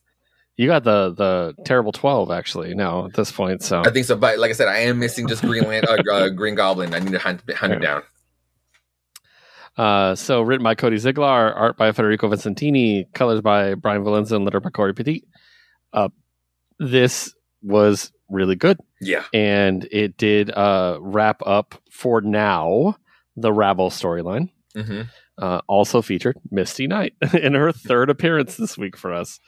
Um, really cool. Um, I really enjoyed it. I love the art for this book. It's yes. very dynamic. There's a lot of really great lines and stuff. Um, there's the dope moment where Miles uses his powers to make a sword. Yes. so that was sick as hell. I really appreciated that. Um, for a moment, I thought Genki was going to get powers. I don't know why. That was just my instinct. I was oh, like, okay. yes, give Genki powers, please. um, but it was really cool. And Miles saves his family, but I mean, their house is destroyed. It's there's a big impact here. Um, they do have a new place to stay thanks to Misty, which is really cool. Misty does the sentimental thing, as she's been like a tough tough teacher, but then she's just like, "Yeah, you're good, kid," you know, basically. so I really liked it. I thought it was a good wrap up to that, and uh, I feel like it could have gone longer, but I think they needed to wrap up for the Carnage for the symbiote crossover, basically. Right. Um, so I really enjoyed it, though. Uh, I'm curious to see what's going to happen in this book during that crossover. I think that's going to be interesting. Yeah. So, what do you think? honestly a very strong first arc. Like Cody Ziglar killed it for this first arc for for Miles, and this climactic, I guess, like uh, conclusion for for the first arc was was super dope. Like a lightning a lightning sword off of a spider character. So dope, so fucking cool. Um, while while it still makes sense just because of, of his, I, I love how his zapping powers, how his not not Venom Blast, but his, how his zapping powers have evolved since then. He's been able to just like not not just like a touch shock, but then even like use his face as a conduit to just like even like impact it even more. That was super fucking cool in, in the Saladin run. And now to just like expand it into a fucking dope sword. Oh, I can't I can't wait for Peter to be so jealous of this. I can't wait for that. Yeah, really, really cool. Yeah, no, I loved it, and so so I'm, I'm curious, like even then, like because Cody has been, and I'm, I'm curious how how Scorpion's gonna is gonna come into the fold. Because uh, one of the things I've, I've been like, I've been really happy that it hasn't happened since, or we, we saw like I saw it in the in the Donny Cates run because like he wanted his revenge back, but I'm so happy that that Marvel hasn't given Mac Gargan the symbiote back suit it's just been so good out of his hands. But I, yeah, but I do love that as a character, he's like he's pining for it. He he might want it back, and it's like uh, this is Scorpion is just Mac Gargan is such an interesting character, especially when mixing into like the symbiote fold. So we'll see what yeah. happens in in Carnage Alpha or Reigns. Yeah, I think I think if you want a villainous Venom, he's a good person to give it to. Mm-hmm. But if you're wanting a Venom with a little depth, yeah, it's not really the direction. Exactly. Thunderbolts was great. He was hilarious. He just kept eating people. For sure. Yeah. Like that's pretty much it. Like yeah. So, um, all right. Now let's finish our our trip around the world with a little trip to Krakoa for as long as it lasts. Um, so I know X Men twenty or X twenty three Deadly Regenesis 2 mm-hmm. Now you weren't reading this, right? No. Okay. Written by Erica Schultz, art by Edgar Salazar, color by Carlos Lopez, and letter by Cory Petit. Um, a lot of this is about Haymaker, her new bad guy that's fighting her. Nice. And um, he has a spray that basically shuts off her healing factor. So they have a fight, and he actually takes her out because she can't heal. And it, it's just kind of long drawn out. You find out that when she was under the influence of the facility, she was hired by the Kingpin and killed his brother. Um, so she did kill his brother, but she was also mind controlled. She doesn't even remember it. Mm-hmm. Um, so the bad guy knocks the fuck out of her and takes her captive. And basically, she's back in the facility. Kimura has control of her again. That's where it leaves off. All this will make sense if you read her origin story, I promise. so, uh, next one. I debated which one to end with. Oh. Because they're both very significant. Yeah. But let's go ahead and go to X Men 21. Okay. Uh, because a lot happened in this issue. Mm-hmm. Uh, we'll talk about real quick. Uh, written by Gerry Duggan, art by Stefano Caselli, color by Federico Blee, and letter by Clayton Cowles. we get to see the other side of the brew fight right now. um, there's a really great moment with with uh, Everett and Oh. adult Laura yeah. about the things they've gone through and how all these people they saved they didn't know were actually infected by the brood and now they have to not kill them but not save them like the, God, the conversations in this book. yeah it was just everett is just no one no one has benefited from the Krakoan era like everett Right. Honestly, for real. Very true. he was he was a dead d-list character who i loved but he was a d-list character people Yeah. and now he's s tier s tier x-men for, he's oh, one of the premier x-men he's pulled off so many great feats. Yep, he's the best. Um, we get to find out that you know, of course, the X Men have nowhere now. Yeah. Um, and that's going to come in use, useful later in the issue. Um, and the big thing is the Nightmare storyline with Jean Grey's wrapped up very quickly because he didn't need to really be there. Yeah. Uh, he just needed to basically set things in motion Let them lose. and then and then tell Jean what is one will be made into two. And we get to see what that means. Now here's the thing. I think I reacted differently to this than most people, and I'll explain in a moment. Basically, Jean and Scott disagree about what to do with the brood. Scott's like, wipe them the fuck out. And Jean's like, not the ones that Broo can still control. They're still life, you know, and he's like, they are a pestilence. They need to die, basically. Um Jean sides with Broo Mhm. to protect their people. and they have a serious disagreement, and it seems to be something that would drive a wedge between them. Now, this is a very serious, dramatic thing for a lot of people, but it's not a serious, dramatic thing for me. And do you know why? Why? Because Scott should be with fucking Emma. so if this is the end of this, good. Jean can go be with Wolvie, like we all want her to be, Yes. and Scott and Emma can be the best couple in the X Men yet again. Also, side note, it's creepy Havok being with Maddie and Scott being with Jean at the same time. That's creepy. Oh, yeah, it is. Clones shouldn't date brothers. That's fucking weird. I don't like that. so I never liked Jean and Scott together. They've been really good in the Owen era. Don't get me wrong. Yeah. It's been great. But I prefer Scott and Emma. I always have. Yeah. So, so yeah. Hopefully. Oh no, their relationship is ruined. A split Like, in the relationship. Oh no. no, no, Scott, no. Um, although Scott was pretty harsh. Um, I think Cerebro, the Cerebro podcast, put up a thing of a poll of who was right, Jean or Scott, before I'd read it. oh damn. And if I'd vote now, I would probably say Jean.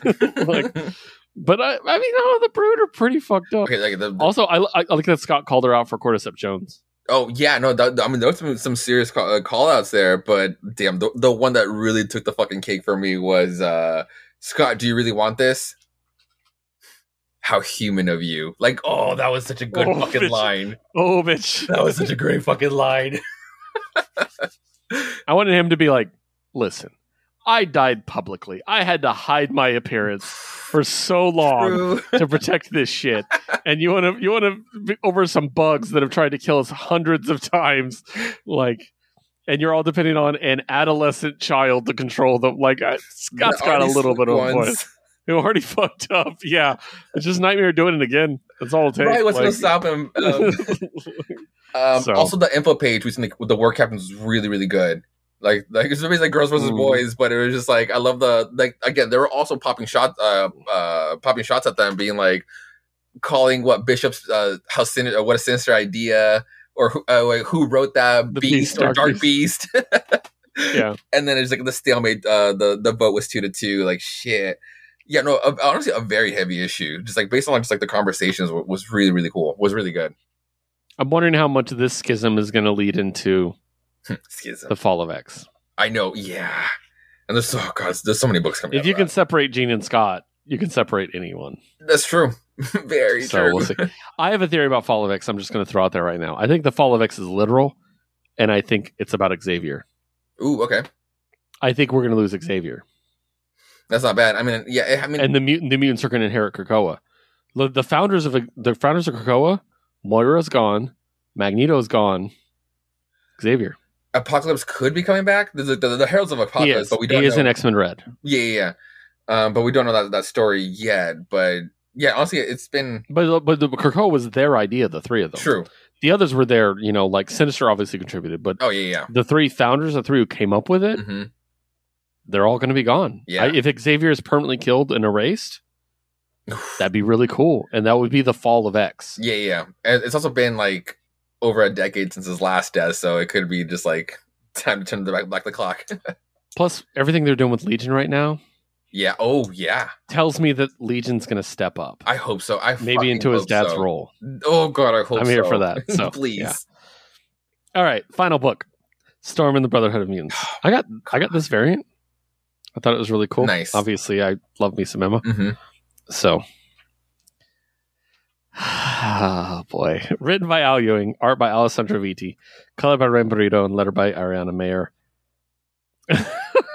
I don't like when Emma goes full villain. I'll just throw that out there because I like her. I think she's more like she She's more sinister. How about that? she's more nuanced than that. But yeah, I have to remind myself it's sinister. Emma. yeah. um, she's very dominatrixy too. Oof. I like the ruby bath in the shape of the diamond. Oh my god. It's like the least practical bath I've ever seen. but she's like, no, I will bathe in my own reflection. Like, that's a very Emma thing to do. Um, let's talk about the Chimera. One of my favorite, favorite info pages ever. So we got four Chimera introduced. Actually, three. We'll talk about, or, or five. We'll talk about the other one in a moment Mhm. Because it's only briefly mentioned, but it's the scariest in my opinion. Okay, we got High Summers, which is Cyclops, Havoc, Vulcan, and Living Monolith. That's fucked up. Horrifying. Perpetual energy loop is what it says. Dude. Loud Hailer, uh, which is Lotus Lagos, Siren, Frenzy, and Random. Terrifying. God. Hot Claw. No. And yeah, I'll be honest with you. Yeah, this is how I describe it. Feral Thorn, who are sisters, by the way, uh, and I want to say Mexican, actually. I love them. Uh, X Force, early X Force. Okay. Um, Mercury and Wisdom, Pete Wisdom, uh, as Hot Claw. Um, yeah, I would say hot. Pete Wisdom is very hot. Very. Mercury is, is also very attractive, in my opinion. And then Feral and Thorn, yeah, sure. Um, and then Sage Advisor, Sage, uh, Betsy, Captain Britain, Artie, and Multiple Man. Very scary. But the one not in this info page and is very, very briefly mentioned is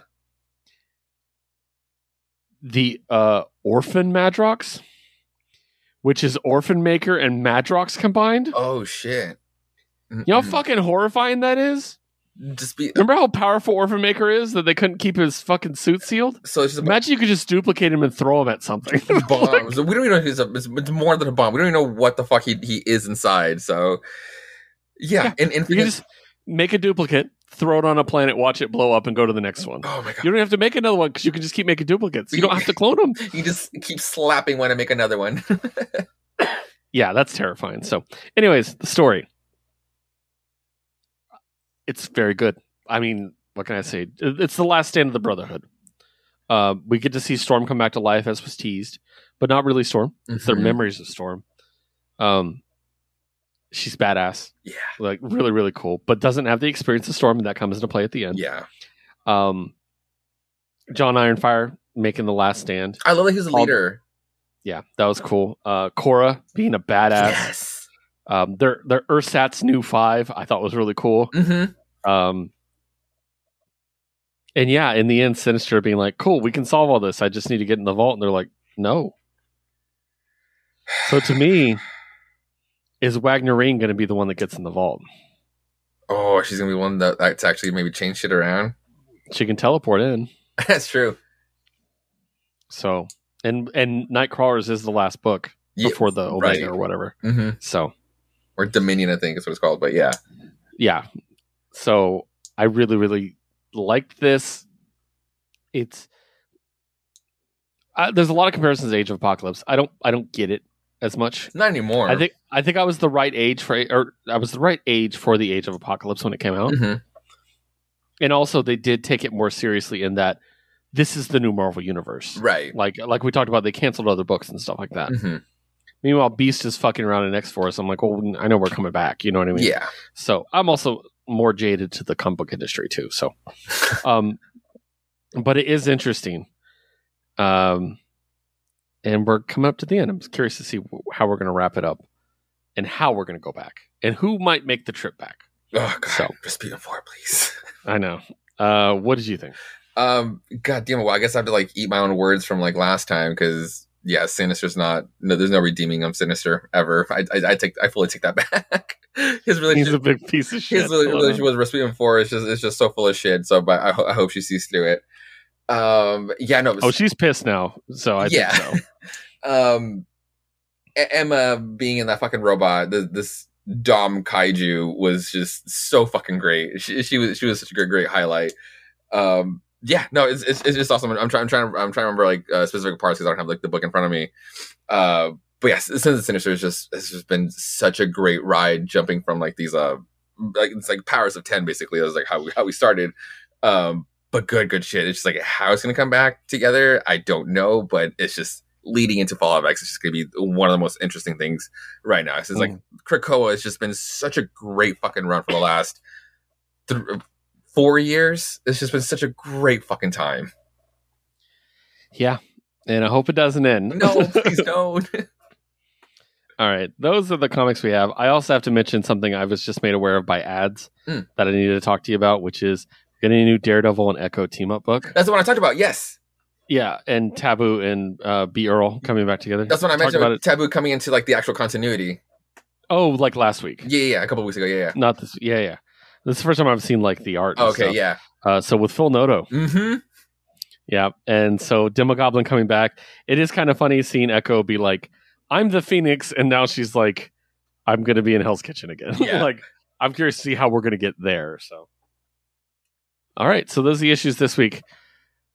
As this is a very long episode, Josue, very quickly, tell me what else you've been reading. Okay. Um, I read Oblivion Rogue, this like comic manga style um uh book that, that just came out last year. It's really cool. If like My Hero, if like just Jujutsu Kaisen, it's very heavy though. It's like it's not as like leveled down as those books. Like there's like some pretty brutal deaths. Um, but the first volume really just like rushes into like this super dope tournament tournament arc. But instead of helping each other, it's like this battle royale survival survival of the fittest. But the winners end up being like the heroes or hel- get to help out humanity in the end. So it's just it's kind of twisted.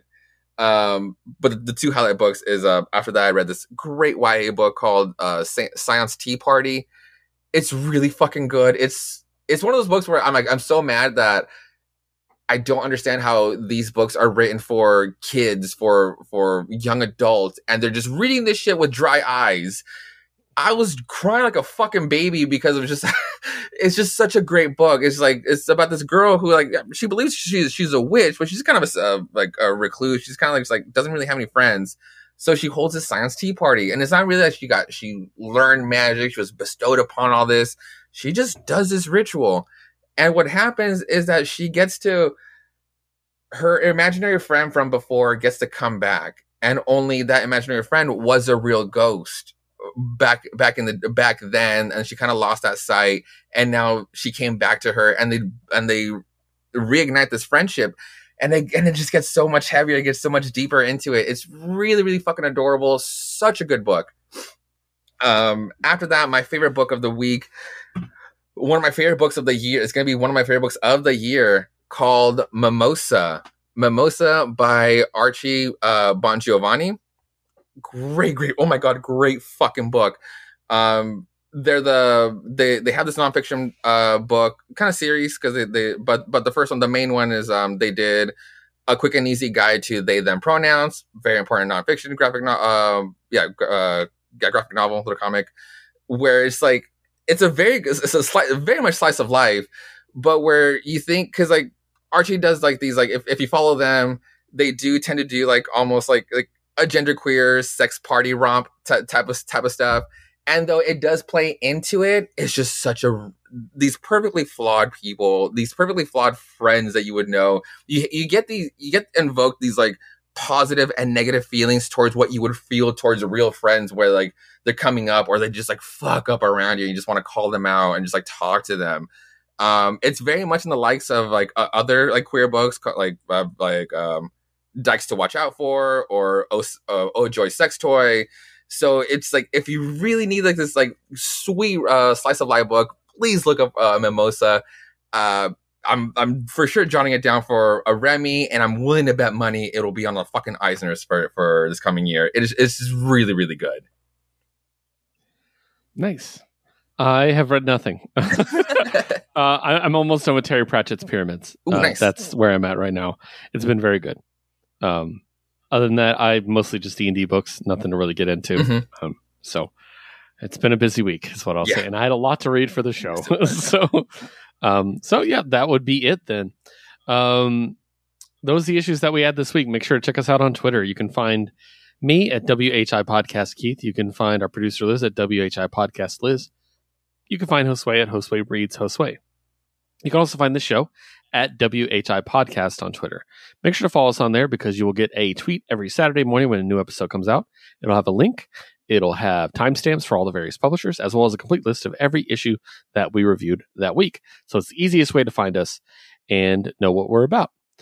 You can also follow our other show, Jukebox Vertigo, at Jukebox Vertigo. This is our music playlist building show, where every other week we release an episode with our co-host Amanda, as well as some friends and guests, usually, um, where we built a playlist based on a randomized category. The next episode that's going to come out will be out Monday, and it's album openers, and it was a lot of fun. Hmm. Um, it's a very broad category, and we always have a lot of fun when that happens. And I think it's going to be a very diverse listen. um, if you want to listen to it, I would recommend sticking around on Monday until the evening, going on Twitch and going to Hostway Plays Hostway, where Hostway will be list- will be hosting a listen party where he listens to the entire list of songs that we added to the playlist, gives his opinions, plays some Mario Kart. It's always a lot of fun. We have a blast. Certainly, certain POV people show up sometimes, especially Case. We always welcome having him. And uh, yeah, it's a blast. So once again, at Jukebox Vertigo on Twitter and at Hostway Plays Hostway on Twitch. Um, those are everything that I need to go over. The one thing I want to bring up last before we go, I know no one's going to hear this because we're three and a half hours into a show. Um, please check out online the the GoFundMe for Peter David. Uh, he's in very rough shape medically, Mhm. and he needs a lot of help. Um, I'm usually the Marvel defender in my life, but uh, this this uh, tweet really made a good point. Uh, Ryan Airy pointed out that Peter David created Spider-Man 2099, and Oh. that character is about to make billions of dollars at the box office Yeah. and Peter David's having to beg for money to pay for his medical bills. Mm-hmm. That's fucked up. So if you want to see Across the Spider Verse, great. Donate a little money to Peter David while you're doing it too. Yeah. So that being said, don't forget to bagboard and box your new treasures, and we'll see you next week with a new batch of beautiful books. Stay safe and read more comics.